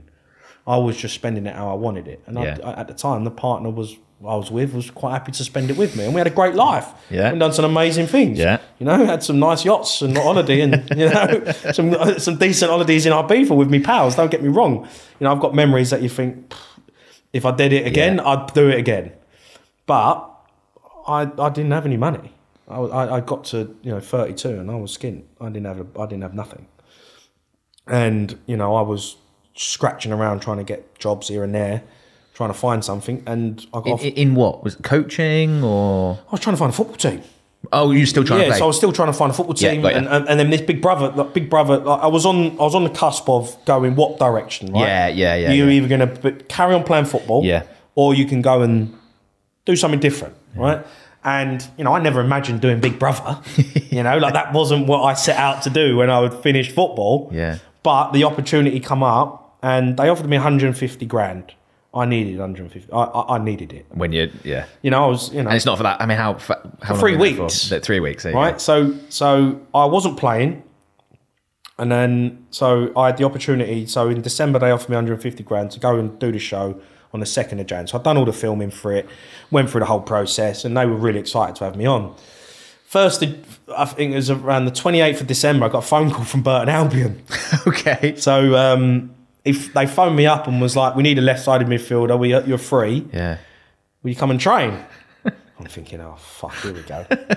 so I've gone up to Burton Albion for two days, trained, ripped it up, flying, trained. Really Did you well. tell them? Oh, by the way, They didn't know. Right. They had an inkling because it'd been in the press that I might have been going into Big Brother. So um, the manager obviously comes up to me and um, he, he says, uh, I want you. I said, I need you. We're in the championship. Uh, I'll play you week in, week out. I'll pay you two grand a week. So it was like two grand a week till the end of the season, till till June. Prove yourself, we'll go from there. So I'm looking at it thinking, I've got 150 grand guaranteed for three weeks. Yeah, yeah. But I can't tell him I'm going on Big Brother. There's no way I'm going to get away with this. So I was like, look, Gaffer, I, I, I, I got to go away. Let me think about it. You know, you can't sign me till the 1st of Jan. Let me speak to my agent. I phone my agent.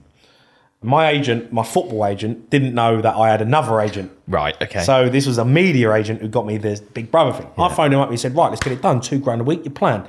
60, 70 grand to the end of the season. I said, yeah, um, about that. I said, uh, I've, I've been up going on Big Brother. And he went, what the fuck are you going on about? He's like, I've got you a Burton Albion Championship football. yeah, yeah. You turn it down. You go and play football. I was like, yeah, no, you're right. You're hundred. You're right. I said, but it's 150 grand. I need it. Got lawyer fees, lawyer, lawyer fees to pay. so uh, yeah, no, you're right. I turned. I, I was like, I'm going to turn it down. So I phoned Channel Five, phoned the exec boss who. I said, look, I can't come. I said, I'm not doing it. I went, are you fucking winding us up? We, you're going in in two days. Like you're in. It's Yeah. done. The show's set. Your contract signed. You can't. I was like, no, I'm not going. You can't force me there. I'm not going. I'm going to sign for Burton Albion. And they went, how much are paying? I went, two grand. And she went, that's 60 grand. I went, yeah, but I'll never play football again after that. Hmm. I'll never play professional football because no one's going to take me seriously. So like she was like, what can we, it's like, we really, really want you on it. Like, you've got to do this. We really want you. What can we do? And I went, you can pay me another 150 grand. She put the phone down. Five minutes later, she phoned me back up. She went, we'll give you 300 grand to turn down Burton Albion. Wow. I went, yeah, go on then.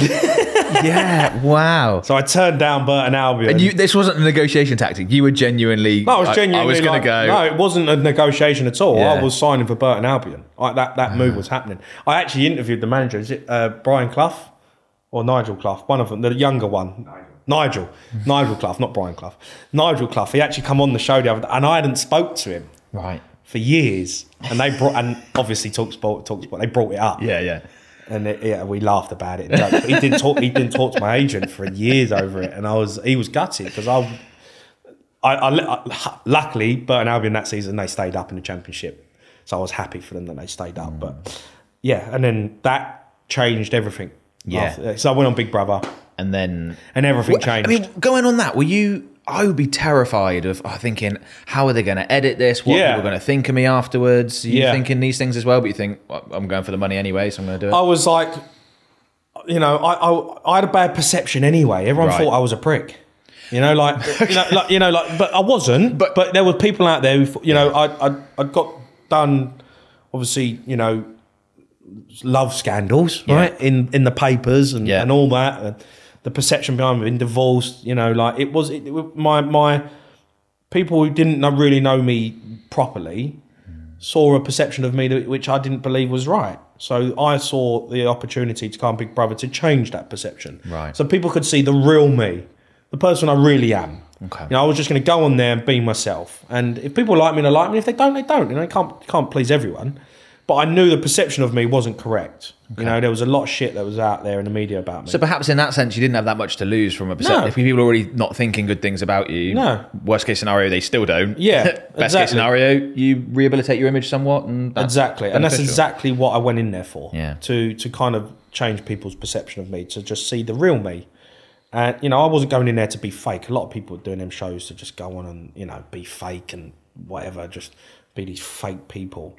And I just went on there and was myself. Hmm. And it went really well for me. It was amazing in terms of that perception was he's actually, you know, he's just a nice kid who's had a tough run and, Yeah. you know, he's, he's down and, you know, he's fighting to, to keep himself alive and Yeah. he's a nice bloke. And, you know, I think it changed a lot of people's minds and it opened up different opportunities for me after that. And that's where the whole kind of then after that, the media career started to, you know, started to kind of go in a different direction. And, you know, my agent was right. I didn't play professional football after that. Yeah. But I went to Billericay and, and played non-league football, which was a bit of a story evolved around media and stuff. And, you know, that was fun and I was playing football. But I had my eye on the media stuff where I wanted to go with that. So you're you're doing the Big Brother thing, thinking.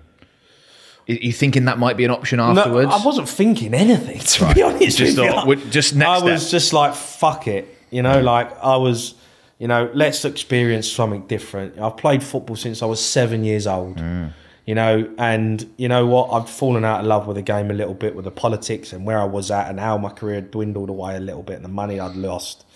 And I was like, you know what? Let's just do something different and go for it. See what happens. What's the worst case? What's going to happen? You do a show for three weeks, forgotten in a week. No one cared. No one really cares. Yeah. Um, I was, and worst case was coming out 300 grand richer. so, and you know, I'd done it, and it went really well, and it just opened up, and I was still lost. Yeah. Don't get me wrong, I was still lost. I did not know where I was going and where I was going to, what I was going to do. But I just was just let's go with the flow and see where it takes me. But I kind of always had a mentality of I'll figure it out eventually. I'll, it, will, it will fall into place. Yeah. Uh, you know, and once something that I found a passion for, which was the media, and you know, and doing that kind of stuff, I that was when it kind of just took off from there. TalkSport gave me an opportunity to come and do a show um, with Adrian Durham at West Ham, Right. and yeah, and it, and it kind of just went from there. Yeah. I was drunk when I done the show. Really, that first one? Yeah. so you weren't you weren't looking at it as a trial at the time. You weren't thinking this is a tester, and if it works out, I got a good gig here. It's yeah, just- yeah. I was. I I mean, I remember. I laugh with it with with Ade now. It was at West Ham, and I'd done an all nighter out in London, and I've turned up at Upton. Uh, no, at the the new stadium, the West Ham Stadium, uh, the Olympic Stadium, and I was hungover. I was hungover, but. I realised I could. I was good at talking. I could talk football all day. Yeah. I love football. I could talk football all day. Yeah. and it kind of just went from there, and it just trickled along wasn't doing loads, wasn't you know, wasn't in instantly straight away. Um, but I then kind of found a path. I found a line, you know, like you know, I had like a path line from a young age to be a footballer, and that was Yeah. That was my path line. And then I'd fucking gone off and was all over the place, lost where that path was, and I kind of brought myself back to a path line which leveled me out. You know, I stopped going out partying. I concentrated on work and become reliable yeah. and saw that as a bit of a vision again. And that was like, right, okay, that's let's start manifesting that. Let's start visualizing that future and see where that goes because I like this and this is a passion of mine and I'm, I'm quite good at chatting shit. So, Do you think you're better pundit or better footballer? oh, a better footballer. I mean, come on. I mean, Okay. yeah, the amount of rubbish that I come out with on a weekly basis, mate. Yeah, but isn't that a part of being a pundit? Because Yeah. it's not just to get things right, is it? It's to entertain. It's to Yeah, of course. I mean, listen, you've got to be controversial to a certain degree, but I always just, I always, people say to me, like, "Are you, do you say these things to, to get clickbait? And I'm like, no, I just say it, you know, whatever rolls off the tongue, you know, like, and I think that's what people liked with me, especially with TalkSport. Yeah. Um, because, you know, TalkSport was very much the white van man, you know, proper football fan. Yeah. Wants to come on and have a rant and say it how it is, you know? And they're hearing it now from, you know, I was going on Jim White show at the time, I was phoning up talking about Tottenham. And I was coming on, being an ex Tottenham player, talking about how shit Tottenham were. Yeah. you know, like, and they was, and they loved it. They were like, we've got a player who's actually opening his, a current player who's Yeah. still knocking about. It's not like an old player. This is a player who's been in the game, who's coming out and saying it how it is. Because normally they've got mates, they don't want to ruffle feathers. Of course, just yeah, mates in anything, they? football, Yeah. and they're still worrying about their image or Yeah. you know what they're gonna, you know, I'm I gonna get another club and I don't want to be mm. seen saying this? Got to have a politically correct answer. You know, the same old shit that you hear from footballers every week. We go again next week, or you know, yeah, let's you know do it. We can be better. Blah blah blah. All just you know robotic nonsense. And you know, I gave people honesty. I just was saying what I saw and they loved it. You know, I wasn't saying anything that people weren't thinking. I was just saying it how I see it. And TalkSport were like, "Yeah, I love it," and they were like, "Right, let's start getting you in more." And that's when I just started going into the studio, and yeah, it was just that then was just kind of started to take off, and I settled back into a better life and. TalkSport gave me opportunities, and I thank them so much because they, they, you know, they really gave me. And I, the biggest thing I realised was to be reliable, mm. like just say yes. The money was shit, Right. It wasn't like I was getting decent money. I was Yeah. literally doing it for nothing. But it was the fact that it was like, say yes, say yes, say yes. Sky phone me up, TalkSport phone you up. Anyone phones you up to do anything, say yes. Say yes. You know, because it's going to get you in the door, and, and that's going to give you a pathway into doing that media stuff. And in the media side of things, people seeing you is going to help you get other stuff. Of course. So if you just people are seeing you. compounds and then grows that way. Yeah, and I was like, right, you know, I'm I was visualizing like that's it. I had my vision back. That was I had a, I had my tunnel vision again. Right, this is what I'm doing. It started off at one day a week, then it went to two days a week. Then I was like, right, let's get three or four days a week Yeah. of work. You know, how much more can we do? And before you know it, I'm working every day. And then it kind of just went from there. COVID happened, and in COVID, I said to TalkSport, I said, look, obviously everyone was trying to work from home and all that, but TalkSport didn't really want that. They wanted people in the, the studio because it, you needed people to, you know, on the radio and people doing it from all over and from the house. It just didn't sound right. Mm. And I, I made, and I said, to, I said to them, I said, look, I'm available every single day. Right. You want me to come in to the studio every single day at any time? I'll come in and do a show, no problem. And that in COVID really was when you know people were off. Yeah, yeah. Furlough and whatever, and I was like, nah, I'll work every single day, and I was, and I did. I basically I Mm. was going into the studio, I was doing breakfast show, I was doing drive, you know, I was doing everything. And then that's when they really then were like, you're part of the company.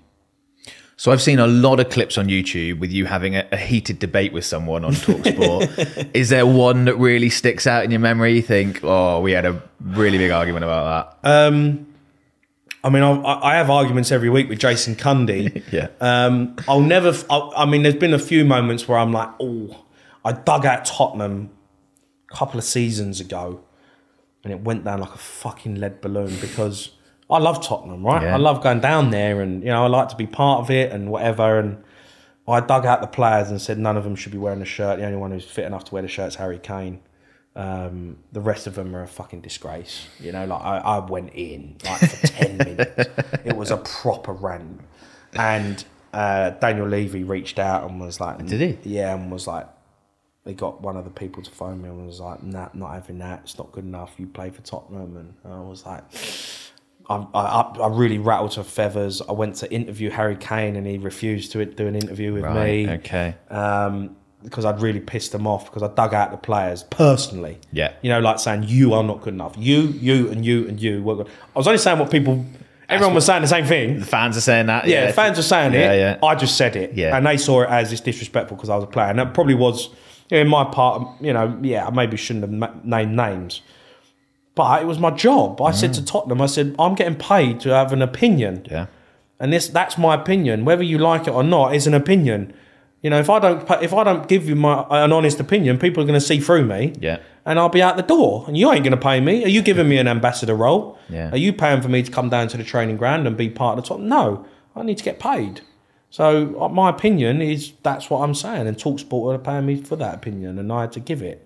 And then they kind of, and then you know, I've always kind of just tried to be pretty honest. I've had, I mean, I have plenty of rows on now. I've had rows with Laura over Arsenal, and you know, I had a, you know, always. But I, I, I see TalkSport for me. You know, I've done Sky as well, which I love doing Sky. But Yeah. TalkSport was the radio, and they were like a team. They was like my Harry Redknapp TalkSport. Do you know what I mean? Yeah, yeah. Like, they got behind me. Good people there. Yeah. You know, family. They, it's a very family orientated place. People start, you know, who work there from being you know like on the phones, picking up the phone, to and now being the bosses. You know, like it's a proper family knit company, and they they got behind me and they supported me and they pushed me on and they gave me you know media training and broadcasting training. And so I've always had a really close knit connection with all of the people there. I love working with them. And so now it's like, well, I'd love to have a laugh with Laura and Jason and all that, but we're trying. I'm trying to make it now where, um, because I've gone into the presenting side of it, which fucking come out of nowhere. I was like, how has this happened? Um, and now it's like I've just tried to create a, where I, I, I love the family network of everyone. So now it's like, it was like a little TalkSport network of us, Laura and Ali and Alan and Yeah. Jason and you know Gabby. Now it's like right, I want to bring everyone into the family, and that the fans, and that's really good. And that's why the sports bar I think has been you know godsend for me because I get to speak to fans all the time. What's your most controversial football opinion? God, that's a tough question. Something that you think that a lot of other people would disagree with, and you can't really see why. Perhaps could be something else. Controversial football opinion. Um, oh, I'm trying to think here. We can come back to that one if anything comes to mind as we go through. I mean, my, my dad always said that Wayne Rooney was overrated. um, and I, I, I used to agree with him until I played against him. Uh, and then I was like, Dad, he's definitely not overrated. I promise you now, Yeah. he ain't fucking Yeah. overrated. He's unbelievable. Um, I mean, I, I, I guess controversial opinions, uh, you know, people talk about Van Dijk. You know, I think he's overrated. right. Even this season, he seems to be. Um, I mean, this season. I think he's been better, but I still think he's overrated. I still think you know when you talk about, I always look back at players that I played against: John Terry, Rio Ferdinand, um, Vincent Kompany, you know, Ledley King. I played with Ledley. I always look and I look at Van Dijk and I think, yeah, he's good. Don't get me wrong, he's he's you know he's top class. I'm not saying he's shit. Yeah, yeah, yeah. You know, is he a legend? Well, he was playing for Celtic and he played for Southampton, and then he had a couple of good seasons at Liverpool and he's done well. But is he? He's not John Terry. He's not Rio Ferdinand. You know, I, I don't think he's on that level, and I think that that, that annoys a few people when we, we throw that one out. Imagine uh, Liverpool fans that aren't often at best at like, hearing things that they don't. I mean, like there's so hear. many. I mean, look, we like, we like to poke people, you know, like you know, we give it. the- You know, Newcastle's only a big club in Newcastle, you know, things, Yeah, yeah. you know. But I mean, there's so many little things that you can, you know, have a dig at. What's the biggest derbies and things like. that. But you know what? Like, I just love to have the fun and have the banter. You know, like with Arsenal fans, you dig up, and I think people now know that. It's not, it- you know, it's not like a personal vendetta. We're having other football fans, Yeah. You know, and you know, I've got my team, and I think the great thing about the media where I've gone, and, and I think TalkSport have gone that way a little bit, is is you don't need to be neutral. Yeah, You know, like you see pundits now on certain programs who have to give like a neutral answer. right. Fuck that. Yeah, Do you know what I mean? Like, I'm a Spurs fan. Everyone knows I'm a Spurs fan. Yeah. So I'm going to talk about Spurs and I'm going to big up Spurs and I'm going to say Arsenal are shit. Yeah. You know, like there's nothing wrong with that. But because that's what people do in the street or in the pub or at a game. You know, there's rivalry. And that's what makes it fun. You know, if there's no rivalry, you know, Celtic and Rangers play against each other now. There's no fans. Like they, they're not. They don't have away support, and they hate it hmm. football's about having rivalry, hmm. and I and, and I, that's so. I love it that I can argue with an Arsenal fan, even if they're right. I'll still argue with them, Yeah. you know, because you know what? Because I'm I'm poking the bear like a little bit, and you know, with Jason now, I work with Jason all the time, and he's brilliant at winding people up, and he's like he's the best at having a wind up with people. But it's fun in a nice way. Yeah. And we like to, you know, we've got the Chelsea rivalry, and I had the rivalry with Laura, and I think you know, f- all this neutral rubbish. Oh, you've got to be neutral. Well, no, you haven't. I think the rise of fan channels, like on YouTube, have shown that that people Yeah. really very much are into that. They want Yeah. to know.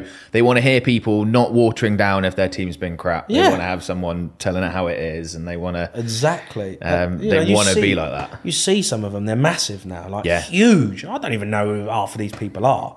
What do you I mean? What do you think about that? Obviously, a lot of these people haven't never played the game. They're giving opinions. I imagine at this point, swaying the opinions of fan bases. That's good for the game, bad for it. no Um, Look, everyone's entitled to an opinion. Yeah. You know, everyone's entitled to an opinion. Whether you're an expert or not, whether you've played, you're still entitled to an opinion. You go and watch your team play every week, then you're entitled to that opinion. You know, I, I- I get the ump sometimes when people start talking about tactical decisions or, or decisions that's made, you know, in a game that he's never been in that situation ever in his life. Maybe in a school playground where he was the last one to get picked. We're on FIFA or something. Yeah, or he played it on FIFA. Yeah, and he's given a decision, uh, or he's talking. You know, they're talking about you know a movement that someone's made or a decision someone's made in the heat of the moment. Yeah. oh, fuck off. Like you've, you've never been in that. You ne- you don't know what you're talking about. Like you've never been in that moment. But I respect everyone's opinion. Like mm. everyone's entitled to that opinion, and and I think a lot of them speak a lot of sense. You know, a lot of them, and I love that. You know, because it creates. You know, fan bases who follow these people. Um, you know, they create um, you know, auras around football clubs and Yeah. brings a lot of attention. Yeah. You know, to football clubs and it builds up fan bases and you know, then you know, then I can go in and two foot them and say what you want Have, about. have some fun with it. yeah, and it's just all part and parcel. It's fun, right? You know, like we're all, you know, it's. I always, I always say to people, like, it's really not that big of a deal. Yeah. Do you know what I mean? Like, it's not life or death here, right? You know, we'll. I, I I love Tottenham, but you know, it, you know, it's it's not life or death. You know, if Arsenal do well and they win the league, of course I'm going to be gutted, and I'm going to go on and be like, I'm gutted. But you know, I'm not. You know, I'm not going to. It's not going to ruin my year. Yeah. You know, like we all just want to have a laugh. We're all football fans, and we're all supporting. We're all passionate about our teams, but you know, let's not take it too far. So my dad's a Man United fan. Um, he's watching a lot less football than he used to. What's Yeah. uh, what's gone wrong at Man United? I, I, I, for me, when I look at Manchester United, I mean, look, I've never played for the club, so it's hard for me to, you know, have a real insight to what's happened inside the club. But what I see is a, com- and I see it with Chelsea as well. The, there's been a complete mentality change in terms of what's acceptable in terms of levels. Okay. Now, I played against Man United when Man United were Man United. Yeah. You know, like you, I used to turn up to Old Trafford, and if you walked off that pitch and got beat 2 0, that's a decent result. Yeah, yeah. You know, yeah. like they would turn over everyone.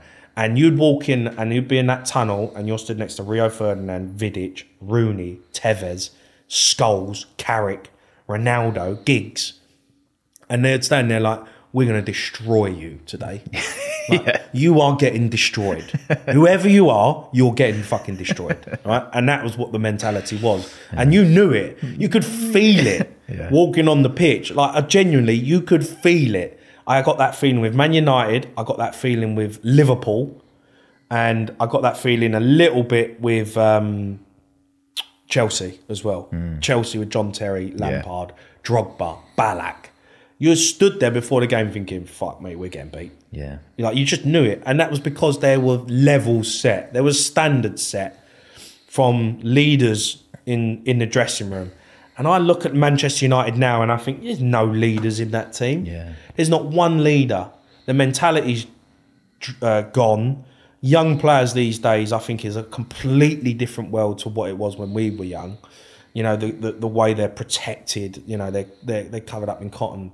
You know, like Is it possible for them to be anything close to normal people at this point, given the very strange lives they Um, have from a young age? I mean, yeah. I mean, look, look it's it's changed, but it's you know, there's still normal people. A lot Right. of footballers come from normal backgrounds, you know, Yeah. and I don't think they've, I don't think they're they're, they're they're different in terms of their personalities are different. I think their toughness in terms of what it takes to become a footballer. I think they are protected so much now by football clubs Hmm. that the mentality's different. I used to I used to scrub toilets Right. and dressing rooms. Yeah. Do you know what I mean? Like they don't do that no more. I used to clean boots before I could go out and train. You know, like I just don't think that that just doesn't happen anymore. Like the, the, the mentality, they're soft. I think young players now are soft. Manchester United is full of soft players. Chelsea is full of soft players. These young players now come through. In my opinion, they've got no leadership qualities. Yeah. They've got no real um, bollocks Yeah. you know, to you know, to, to be straight with it. Yeah, yeah. They haven't got the bollocks to go out there and be winners. And I look at Manchester United now and I see that as a massive problem. You know, like Rashford and Sancho and You know, like the players that they're looking at to, to step up to the plate just ain't got the mentality. No They don't have the character of the no character. players that would have been there 20 years ago. No, do you think Rio Ferdinand, Paul Scholes, and Yeah. you know, like would would that, would have, would accept getting beat by Brentford? Mm. 4 0. Do you know what I mean? Not just Like, a little bit either. Not a chance. Yeah, There'd be yeah. rucks. There'd be fights in Yeah. the dressing room. You'd be getting done by the scruff of the neck. Like I remember coming in training once, and I lost a training session, and Robbie Keane got me by the scruff of the neck. You fucking train like that again, son. Wow. Right? You ain't gonna. You'll be gone. Yeah. You know, like there was levels Yeah. set, and you know, I speak to John Terry, and you know, I, you know, for me, John Terry was the ultimate captain in terms Yeah. of setting, you know, levels of you know what was what was good enough, and you know, I I, I think he's on the same page as me, where you, you go like they're just the, the levels are not there no more. The, the the accepted levels of where a football club should be. Mm. Manchester United should be the best club in the, in the country. Yeah. I don't care about you know you can have you know uh, Manchester City got state money, right? Fuck off. like you're Manchester United. You know, Man, Liverpool ain't got state money, but they they've got the, they've still got the mentality. Liverpool's still got the mentality because they got Jurgen Klopp. The mentality at that football club is still there. We are Liverpool. We beat everyone. If we lose one game in a season, that's not good enough. That's the levels that have, were set, and I think Manchester United have gone so far away from that. Because it was just about saying about young players being soft, and you mentioned you felt like a rock star. At, I think you said at 21 when you got hmm. the the bigger contract. It's like imagine a lot of these players are feeling like that at 14, and that I just think I try and put myself in that scenario and think, Yeah. what would I have been like if I, I'd have probably walked around like a mini tyrant, you know? Just I know, yeah. I'm, I, it, it's hard because the game's changed, Yeah. and you know, I you know I took over at Billericay, and and you know it's a completely different level to Premier League. But you're seeing young players who want to be footballers, and Mm. Yeah. that, mate, they are soft. right, They're so you can't even say anything to them anymore. You say something to them, they crawl up into a little ball, like you know, like Okay. you know, like I just don't think you can have that sa- that same um, argument. Like Harry Redknapp used to come in and say, "You, you, you, and you," fucking miles off it. right, I think if you say that to some players now, you've, you've lost them. yeah, okay, Oh, and go into a little ball and go into a little shot. I just don't know if that real toughness is there anymore. I think the game's changed so much where, you know, where they're so protected and they're getting money like from, Yeah. you know, some of these players are playing in reserves on 30 grand a week. yeah, Do you know what I mean? You know how much how much hard work I had to get to get thirty grand a week, and the sacrifice I had to make to get that sort of money. These kids are play, getting thirty grand a week; they're not even in the first team. You know, like the, the, Yeah. it's just inc- it's just crazy, and it cha- and it's changed. You know, that hunger, that fire in your belly that I used to have, and I wasn't a you know I wasn't a world class footballer, but I had fucking hunger. I was you know I, I nothing was stopping me. I look at some of these players now and go, you have not got the fire in your belly. That Yeah. fire's not in your that you're you're talented, Right. Because there's always going to be talented Yeah, footballers, yeah. right? And, and and we're only going to ever get better. and super athletes. Yeah, and you're only yeah you're and- and you know and it- look, there's the best ones will make it. The best ones will do it. Look at Jude Bellingham, right? I fucking love him. Mm. I look at him and be like, he's unbelievable. Like the ment. But if you watch him, if you look at him, he's got the fire in his belly. Mm. You can see it in his eyes when he walks on that uh, on that pitch. You watch him. He walks around like I'm the best player here, and I'm going to do it every single week. And you can see it. He's got that edge to him, like Rooney had. Like, and you can see it in Bellingham. Did you think he'd do at Real Madrid what he's done this season? Did you see that beforehand? I didn't. I didn't see him being that good. Right, yeah, I yeah. knew he was going to be a success. Yeah, okay. No, it, I knew he was going to be a success because I watched him play for England. And look, you know, people from the outside, I look at I look at the character. I look at his character, and I, you know, one, he's unbelievable at football, and and he's got the physicality as well. You know, Yeah. he's, he's you know the physicality he's got is amazing for a young man.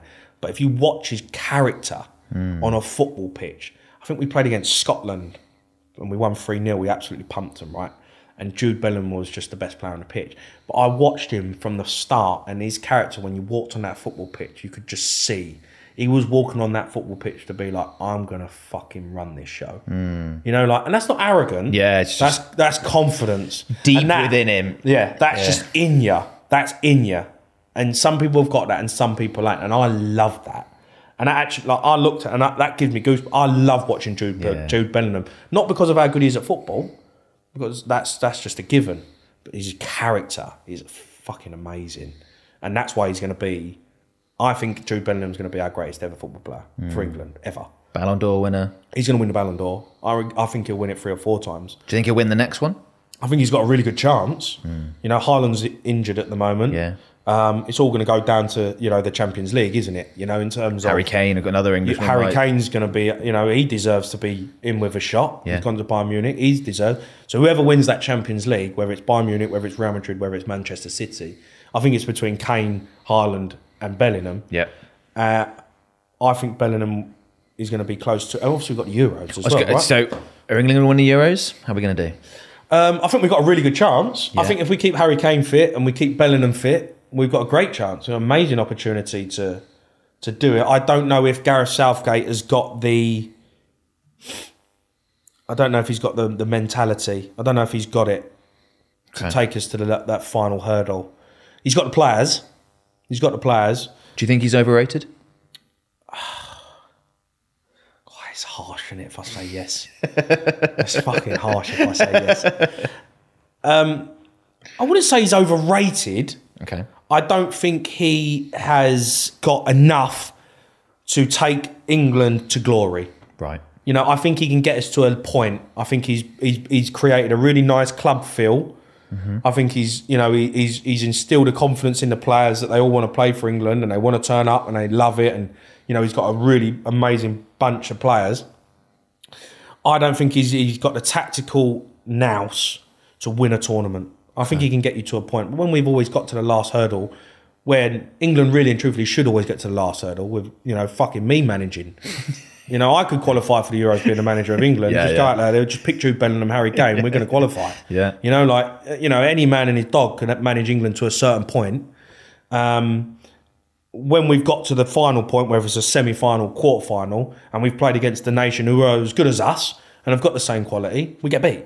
Yeah. Yeah. You know, we've got beat when when we shouldn't have got beat. Italy, Yeah. Croatia, France. You. Even that Italy team, how many players? If you did a combined, us. if you did a combined eleven, how many Italian? None of them get in our that? team. Yeah. But in his but in his approach to them games, he goes back to his defensive quality, which because he was a centre half, a Yeah. boring centre half, and he's pragmatic. You know, his his his decisions that he makes are. I always think he's very reactive in, instead of proactive. Like the game was in the balance against France. The game was in the balance against Italy. What are you going to do to to get Yeah. us over the line? Like you know, are you going to make a decision before Italy make a decision or before something happens? You know, and he didn't. He didn't make them decisions. He waited and waited and waited. And the best managers, like Pep, you know, like Mourinho, like the manager of one, you know, the, the- everything, Ancelotti, they make a decision before it's happened. If you had the power to right now, would you change England manager ahead of the Euros? Could, could I put anyone in there? Uh, anyone who you think you could Anyone's realistically available? Yeah. Or anyone, or anyone. Like, Not like- anyone, so not like you can't stick Pep in because I can't imagine he would do it. But um, anyone you think would be somewhat realistic to go in. I'd put Mourinho in there. Right. Okay. Yeah. I, I, I mean, I think if, if you're going to go into a tournament, I'd love Jose Mourinho to be the England manager. I think it'd be amazing. Well, in this Euros, England must have the best squad, maybe alongside France, and it's probably quite a distance between them and Yeah, the next. next we don't have the best manager, and we don't have a manager who knows how to win a trophy. 'cause Yeah. He's never won one. Yeah. Um, for me, I, I, if I was, you know, Eddie Howe, I think is is a potential England manager in the future. Yeah. You know, I think he's definitely one that you'd look at in the future and say, yeah, I think he could do a really good job. Um, I'd love Jose Mourinho Okay. for for for, for It'd be fun if nothing else. well for wouldn't two tournaments. do you know what I mean? For two? Yeah, yeah, tournaments. yeah, yeah. If With this you're- crop of players, with with this group of players, Yeah. they all know how to play football. He's not going. We, we play defensive minded football anyway, but he Mm. ain't going to change that. No, he. But what he's going to give you is a fucking mentality to win a tournament. Yeah. and they're going to respect what he says. I think if you gave him the opportunity to take a World Cup or a Euros in the next four, four years, I think he'd win one. Okay. And how good would that be? it would be yeah, amazing. Yeah, it'd probably get sent off in the final. That's fun. be good to watch. It would, yeah. Press conferences be fun. Yeah. Um, who's going to win the league this season? I mean, I'd love to say Spurs, but we fell off. Well, cliff, for a we? while, it looked like that might be. On I know, and I kill myself, don't I? Every time Spurs start well, we start well every season. I never learn, and I'm like, yeah, that's it. We're back. Spurs big- are back. We're going to win the league. year. Um, you know, I, look, I, I genuinely thought Spurs. If we didn't get them injuries, we would have had a chance. Yeah. You know, I think if Spurs didn't get Van der Ven and Maddison injured and Romero sent off for stupidity, I think we would have been top of the league. Because I don't think anyone's been amazing. Liverpool are there at the moment; they're top, but they're not like No. Yeah. wow. Yeah, yeah. You know, watch them the other night. Like, you know, they're not like incredible, but they got a mentality. The mentality at Liverpool that Jurgen Klopp's instilled in them is at levels, and this is where we're at. And they had one season where they've been off it, you know, but they they they have the level. They're not a, they're not an amazing side. They got Harvey Elliott, Curtis Jones playing in the side. You know, they're good footballers. They're not world class. They're not well beaters. Mac Allister, you know, but what they've got is a fucking mentality. I think they'll go close. Um, Tottenham will be amongst it. I think Man. I just don't think you can look past Manchester City Yeah. because they got one. They got they got Pep Guardiola, who is the best manager in the world, and he's got the mentality of always delivering when it matters. You know, he, he he's his levels are never ever anything short of hundred percent. You got De Bruyne coming back. You got Haaland. I mean, that you know he gets injured. You got Alvarez. You know you got Phil Foden. You know, just they're blessed with with world class talent all over the football pitch, and I just think you know what the way they do business after January and now they kick on. I just think they're a steam train. A lot of people criticise Pep or downplay his achievements, should we say, by saying he's always had these big budgets. Do you think? Yeah, what's he going to go and do? Go and manage Bolton? yeah, this is what annoys me with people when they say this. Like, what, what do you want him to do? Take over Wrexham? Yeah. Like, he's Pep Guardiola. He played for Barcelona. He got the Barcelona job. And he had Messi in his side and all these well beaters, and he took over a team because he deserved that opportunity because of his coaching, of how good he was as a coach. What do you want him to do? Go and manage in fucking League Uh, you know, like he he he got the opportunity to manage a top club and he took it. And you know, he you know, people say he downplay his achievements. Well, hold on a minute. There's been top managers who have been at top clubs and not achieved what he's achieved. Yeah. You know, like there's been other managers at Barcelona. There's been other managers at Manchester City. There's been other managers at Liverpool that haven't, you know, haven't done it, and Real Madrid, and they get sacked. Pep Guardiola don't get sacked. I think I think that is one of his achievements that's not often talked about. That's probably one of the most remarkable. The three clubs that he's managed to not be sacked from any of them is Yeah, mad. well, because you don't get sacked because he Wins because, games. yeah, but well, because yeah, he, win, he wins. Yeah. and he instills a mentality in a football club that stays forever. You know, like he instilled Hmm. a mentality at Barcelona where that that's still like that's still there. Yeah. that's still that style of football. Manchester City, he's changed the Premier League in terms of how football's played. When Pep come over here, the way football played in, in England has changed forever Yeah. and that's because of him. You know, like these inverted fullbacks and the way centre halves going into midfield and all that. That didn't happen before. You know, like rarely. You know, but you know now every team plays out from the back. Every team. You know, you used to have four or five teams in the Premier League that never played out from the back. Yeah. Burnley, Bolton. You know, like you know they have their managers, and but now their managers are obsolete. You know, their managers. You know, you, you, unless you move with the times, you, you them, them managers don't get an opportunity no more because of the way the game's gone. Everyone plays out from the back. Everyone, you have to be comfortable in possession. Your goalkeeper has to be like an outfield player, and that's because of Pep Guardiola, Greatest manager of all time. Sir Alex Ferguson, Okay. By a mile. Will is there a chance Pep will overtake him? Well, I, I, he'll over he'll, he'll overtake him in terms of his achievements, in terms of what he's won. Yeah, I think Yeah. he probably will. But I mean, how many Premier League titles did Sir Alex win? 14, 13, was it? I mean, how many did he win? I don't think Pep's ever going to get to that. Yeah. Um, but he's obviously done it in other countries. You Yeah. know. Um, for me, Sir Alex Ferguson is the greatest manager of all time because of what he where he took Manchester United and, and where he took and where he put them. Um, you know, Manchester United obviously a massive football club, but they wasn't they wasn't winning things when he took over, and he took them to dominate. You know, the Yeah. Premier League in an era where it, you know no one could get near them. You know, they were just on another planet, and and the teams that he put together and the way he was as a manager, yeah, I would have loved to play for him. That was that mm. would have been one dream. Mm. I just would have loved to play for Sir Alex Ferguson. That's going back to that moment where you maybe could have gone to Man Gone to Man United, yeah, I know, yeah, of could have been, course. could have been possible. Yeah, yeah, yeah. Of course, it could have been possible, absolutely, and you know, probably would have had the opportunity to to work under him. But yeah, I mean, I love him. His documentaries, everything. I just love the way he is. I mean, for me, I played in that era where Sir, La- Sir Alex was, you know, Sir Alex, and that was his teams were just monsters, mm. monsters. You couldn't get near him. Best player you ever played with And best player you ever played against, maybe from one of those Man United teams.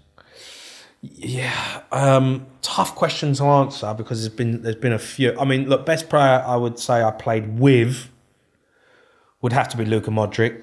I mean, you know, just to play with him, you know, you could see the talent he had as soon as you walked through the door. Um, and I, you know, I always laugh at Luka Modric won the Ballon d'Or, and I'm, you know, doing a sports bar and talk sport. Um, he was, you know, he was, pff, yeah, he was unbelievable. We couldn't Yeah. get the ball off him. I think as a talented football player, he was, he was Even at there. five foot two or Well, you just couldn't get the ball from him. He had such a low centre of gravity, and he saw he saw passes that no one else saw, and you know the way he could move the ball, manipulate the ball. He was just you know he never ever not had you know he was just so good. And once he grew in confidence at Tottenham and started realising himself that he was one of the best players, and yeah, it, there was nothing holding him back. So I think I think Luka was was one that you would, would be a standout was a standout player. Um, best player I played against. I mean, look, there's a few. Ronaldo, obviously. Yeah. You know, I played against him a couple of times, and he was just r- unbelievable um, in terms of what he could do on a football pitch and how sharp he was. And you know, he would even if he wasn't having a good game, not having a quiet game, he'd still score. Yeah. You know, like he would always do something in a game, whether it's a free kick, whether it's an assist, he would always do something. Um, Paul Scholes and Steven Gerrard. Paul Scholes was my idol growing up. Like I loved Paul Scholes. Like he was like I used to just sit and watch videos of Paul Scholes, and I, you know, playing against him, he was probably one of the only players I was in awe of. Um, but in terms of getting the biggest run around, I'd say Steven Gerrard. Right. I mean, I played against him, and I was like, "Oh my god, I cannot get near this guy." I'll never forget it. We played. It was my, we Tottenham Liverpool at home. I started. Gerrard in midfield. I was in midfield, and I was like, "I'm gonna fucking do Gerrard. Like, I'm gonna show him. I'm gonna show him early doors who I am, what I'm about." First minute, ball comes up, middle of the park. I go crash, go straight over the top of him. Yeah, fucking have that, Stevie. Picks himself up off the floor, and I never forget it. Just gave me a little look and was like, "All right." Fuck me. For the next 45 minutes, I didn't touch the ball. Right. And he was like one twos round me, fucking running past you when he's got 10 yards of sp- like he's 10 yards and he's past you within five. You know, like he's uh, he was people don't realise how quick he was. Yeah. Like he was so quick. Like he could play as a winger, but he would run through the middle of the pitch with the ball, without the ball. He was quicker than you, he was stronger than you, he was better than you. He was good on the ball, and he had a, a character. He was horrible. Yeah, yeah. Like he was horrible. You know, he would go right through you and wouldn't think anything about it. You know, like he was an animal. And then he'd go and, you know, score from fucking 40 yards. Like for me, I walked off. I mean, I got dragged in that game at half time. I couldn't wait to get off the pitch. He was, he was, yeah, he was next level. he went challenge accepted, and uh, Y- Yeah, yeah, yeah. You didn't want to, you didn't want to piss him off. yeah. You know, you, you're trying to go through the game, avoid, like, just let him have a quiet game. If you pissed him off, you were getting beat. So changing tack slightly, uh, about a month ago, I um, had a chat with Matt Le Tissier, who um, did media work, much like like you're doing now. Yeah. he got sacked from Sky for some controversial opinions. So, Yeah. so two parts to that. Do you think that was the right thing for Sky to do? Number one. Number two, does that make you worried about being cancelled if you say the wrong thing? Yeah, I mean, look, I guess it's always a worry. Um, I don't know the ins and outs of, of Matt Le Tissier in terms of where he wanted to go and what Sky wanted to do. I think Sky maybe wanted to make changes anyway, regardless. Um, they used it as an opportunity, maybe. Um, I've got massive respect for Matt Le Tissier. I loved him as a pundit. Um, I think you. I, I think in this day and age, the problem we've got is that if, if you're always very close to being cancelled, right? You're you know you are Yeah. one word away from being cancelled, and it is a worry because, and it might just be your opinion, but it might be an opinion that people don't agree with, and that's it. They jump on the bandwagon. You've had it. You know, you see it quite a bit. So you do, you know, you are very um, skeptical in terms of certain things that you can say. But I'm always on on you know I'm I'm an open book when it comes to you know, women in football and you know like fair play to them if they're good enough and and they can talk and they're great at their job then I've got no issue with that you know because I always see it as you know I was a footballer and at the end of the day cream always rises to the top. If you're good enough you're going to get an opportunity and in in in the media. If you're good enough you'll get an opportunity and you've got to take that opportunity. And you know I work with some amazing women pundits you know Laura Woods you know I've worked with Alex Scott which is brilliant you know Lianne Sanderson I work with and she she takes a hell of a lot of stick And you know, I think you know, at the end of the day, a lot of these women have represented their country. You know, Eni Aluko, she's represented her country, hmm. and you know, she's entitled to talk about football. Yeah, the game's slower, women's football. You know, it's a different game. Of course, it is. They still know how to control the ball. They know how to talk about tactical decisions and you know awareness on a football pitch of where you might want to move the ball and manipulate the ball. They still know it might be slower. They still got to do the same thing. It's still the same game. They're not playing a completely different game. They're not talking about basketball. You know, they're talking about football that they've played at the highest level of their in their field. So, and I think some of the, the stick that you know a lot of people get, and I think it's a bit harsh. I think it's out of order, and I think a lot of people in society now jump on the bandwagon of yeah, yeah, yeah, yeah. We shouldn't have women in football. So, like you know, it's just stupid. What are you talking about? You know, like how, how ridiculous are you? What are you going on about? You know, everyone's entitled to an opinion. You know, like there's people that ain't played football and uh, are talking about football every week. Well, they not allowed to talk about football Yeah. because they haven't played the game. You know, like if they if they We're talk talking about the football YouTubers and fan channels. of and course, like that. right? And no one digs them out. You Yeah, know, like yeah, Mark yeah. Goldbridge. He never played football. yeah. but he's got a brilliant following on YouTube or whatever, Yeah. and you know, people respect what he says. uh, You know, but you know, so what? Is Eni Aluko or you know, all these people are not allowed to talk about football because what? Because they haven't played in the men's game. Fuck off. Hmm. You know, I think it's out of order the stick they get. I think it's I think it's nonsense, and I think it's just people trying to jump on the bandwagon of, you know, being jealous of the fact that these women have done brilliantly to get to where they've got to and have been successful. And I think a lot of them are really good. Um, so yeah, I mean, look, you, you, you do have to be. I, I'm. Well, I always try and stay in a comfort zone of if I don't know about it, I might I'll say I don't know. Yeah. You know, like if, if someone asks me a question about women's football, I'm not going to sit there and lie and say that I know Yeah, it. yeah. You know, I think you've got to, you know, say, look, I don't know. You know, I haven't watched that game or, I, Yeah. you know, you, uh, and I, I always, I don't take, I think the best thing is to not take yourself too seriously. You know, like we- we're, we're in, we're in the entertainment business. You know, I'm a pundit and I'm, you know, I talk about football, but I'm an entertainer as well. I want people to listen to my show and, or listen to me and I want people to smile and have a laugh and, don't take yourself too seriously. You know, mm.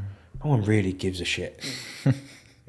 like you know, you know, like we all just want to have fun and we want to enjoy life. I'm very much like I just want to enjoy myself on the journey that I'm on, and I respect everyone who's got an opinion. I respect any woman or man or you know anyone who's in the game who's doing well for themselves. Well done, because it's a mm. tough industry to be in, Yeah. and you are going to take a lot of stick. You're going to get people moaning at you. You're going to get people saying you're not good enough. How are you talking about this? How are you talking about that? What's Jamie know? You know, he's, he's you know, like I'm, I'm at the top of my trade in what I'm doing, and I get imposter syndrome. Right. Like I really do. Like I sit there and think I'm presenting TalkSport breakfast show mm. to millions of people. Yeah. How the fuck has that happened? you know, like seriously, I was like, you know, but you know, I get imposter syndrome because I'm not Steven Gerrard. Right. Yeah. You know, yeah. I'm not Frank Lampard. I'm not Jamie Carragher. Mm. You know, uh, you know, I've had a good career, but I'm good at my job. I entertain and I, and I have a laugh with people, and I can relate. People can relate to me, and you know, you, you got to, you know, it's a journey that you find yourself on, and if you're good at your job, you deserve to be there. And you know, if you're not good at your job consistently, you don't matter who you are, you're going to get sacked off eventually. yeah. So, you know, I, I'm always very much like fair play to everyone who's doing well for themselves. I'm very much like, I, am not jealous of anyone that's doing better than me or getting opportunities that I, I, I haven't got. Worst investment you ever made? Fucking hell. Ex wife? Two million pound divorce. Yeah. Yeah. um, Worst investment. I mean, I, I, I put 100 grand into a hotel once in Greece that never got built. Was it one of those where it was never going to get built or it fell through? Uh, I think it was one that was never going to get built. right. Okay. Um, I put 30 grand into a cryptocurrency coin that never even existed. wow. Um,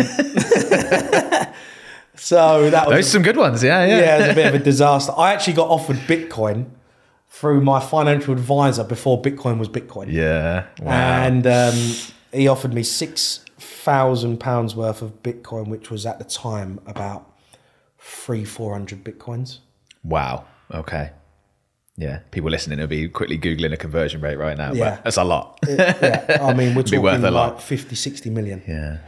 Uh, and uh, yeah, that, that was one that I kind of think probably. I remember never forget that phone call. I was over, Yeah, yeah. driving over Dartford Bridge, and I was on the phone to him saying, "Look, I've got divorced. I've got some money. I ain't got a lot, Like, so I can't go and buy a house. Like, don't I can't put money into a property. But is there anything like that we could put something in that, that might make a few quid? And he went, what about Bitcoin?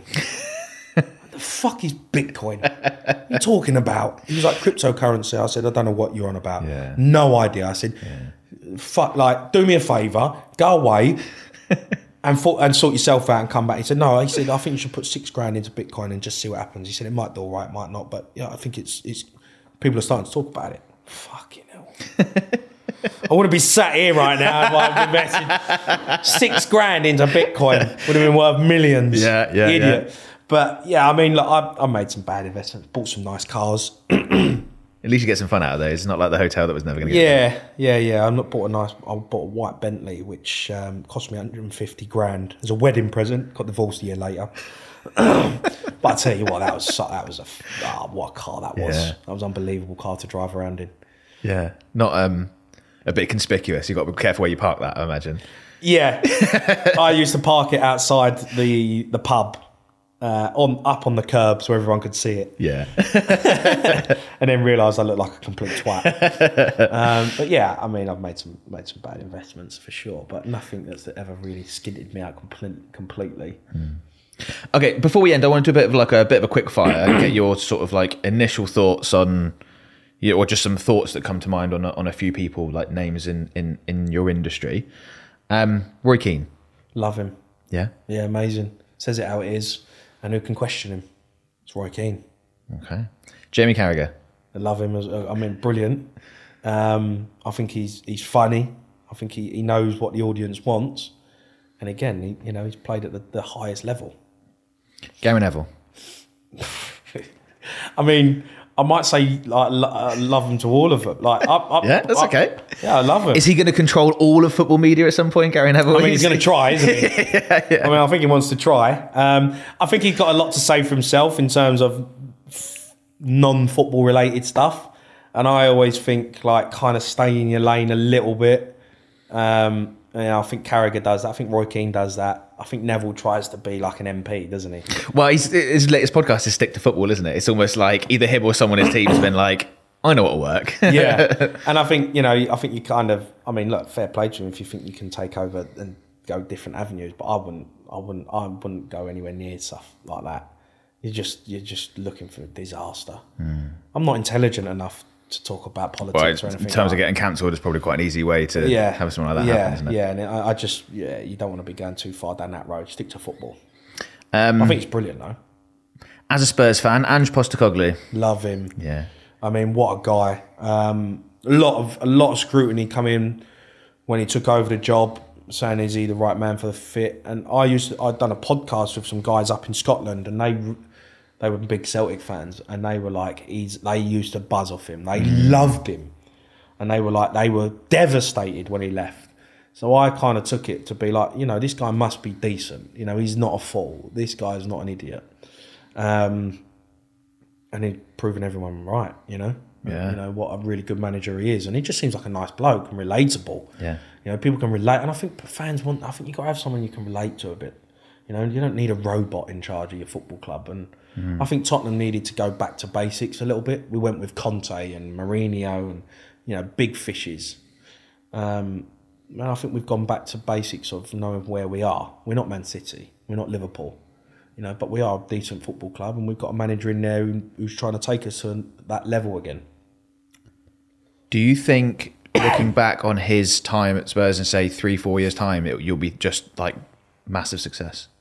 I hope so. I mean, you know, it, it can turn sour at Tottenham very quickly, you know, but I think what he's, I think, regardless of how his reign goes, I think it will be a success. I think because of the mentality he's instilled in terms of with the fans and the football that we're playing, the entertaining nature and the kind of gung ho mentality of attacking football.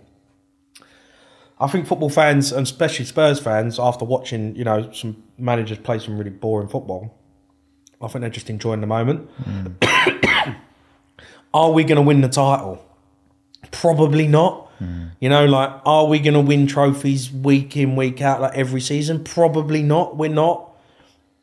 But we've got an incredible facilities and, and stadium and people, and, and now people are enjoying going down to watch Spurs again. You know, we're not ever going to be Man United. We're not going to be Liverpool. So let's go and at least go and fucking enjoy watching us play. yeah. Um, again, this might come through a Spurs lens a little bit, but Mikel Arteta. Overrated. Okay. Yeah. Yeah, I think he's got a big job before he probably deserved that job because he was Pep's right hand man. Um, I think he's a really good manager. Don't get me wrong. Right. You know, I'm not saying he's a bad manager. You know, a really good manager in terms of what he wants to instill in his team. But I think Arsenal spent a lot of money, a lot of money, and they haven't got it done. Mm-hmm. You know, they haven't won, and they haven't. You know, they're not, they're not going to win. I think. I don't think. And I think when you're coming up against Klopp, Unai Emery, I think Unai Emery's a way better manager. And you know, Pep Guardiola, I, I just think Arteta falls short. Okay. Ten Hag. I liked Ten Hag when he come in. I thought he had something about him, a disciplinarian. I think he had something about him, but I think he's lost the dressing room. He's fell out with too many players. Hmm. I think he's tried to be too. I, I think Ten Hag would have been amazing manager in in the Alex Ferguson era of managers. Right. Yeah. You know, my way or the highway. Hmm. I think now with players, they go right. See who lasts longer. Highway. yeah, see who lasts longer. right. Okay. Yeah. You know, yeah. yeah. because a Allow manager don't get results and you lose the dressing room, you're out the you're out the door in six games. Yeah. If you're a player, you got five year contracts. Eh? You ain't you ain't going nowhere. Yeah. So the man, so players are quite happy to see a manager off these days and been like, I ain't fucking playing for you. Look at Sancho, He's refused to play, refused to apologise to his manager, Man United. Who the fuck do you think you are? That's what players are getting away with now. And I think Ten Hag's fallen foul of that, coming here and being like, this is how we're doing it, this is what we're doing, bang, bang, bang. And I think a lot of players he's lost in the dressing room because of it. Harry Maguire. Fucking hell. um, I think he's done a brilliant job of getting the best out of his ability. Okay. But in terms of him being good enough to play for England or, or you know, being a, a, Manchester United captain, uh, come on. You know, come on. you know, he's a good player. He's a good player.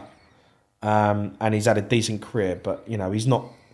He wouldn't start in my England team. I think he's slow. I think he slows the game down. I think he puts his foot on the ball too many times. And I think when you come up against top quality, real top quality, I don't think he's good enough to be look.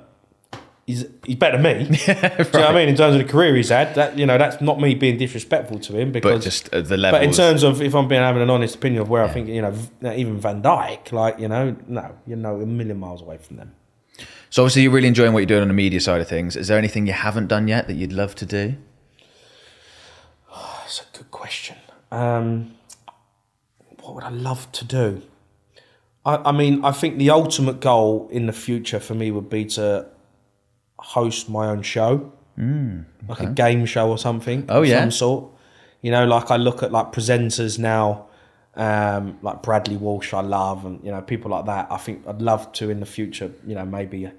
Or a late night show, you know, like James Corden or something like. Right, okay, You know, wow. I mean, you never know. Yeah. I mean, you know, I'm I'm reaching there. oh, it's, it's You know, but- always good to have a goal like that. yeah, and I it? think you've got to have a goal, and Yeah, that's yeah. one. You know, I've always set goals, and I try and set goals every single year now. Where do I want to be? Whether it's in three months, whether it's in six months, twelve months, five years. Where do you want to be? And you know, if you get anywhere near that, you know, like I didn't think I would be hosting the breakfast show and TalkSport, but I am. Know, I didn't think I'd be presenting a sports bar five days a week, but I am. But you know, because I've manifested it, and I was like, this is what I want to do. And I think it's key to constantly always have a goal in mind of where you want to be, a realistic target. You know, not you know, I'm not going to go and manage Man United. Do you know what I mean? But you know, have a you know, where do you think you could get to in this world? And I'd love to own a beach bar. I'm not going to lie. a real one. Yeah, a real one. Yeah, yeah, not one that's set up in, in the Greek islands. It's never going to get see the light of day. Yeah. you know. But that's just me being, you know, having the the the old. i have to be very careful of.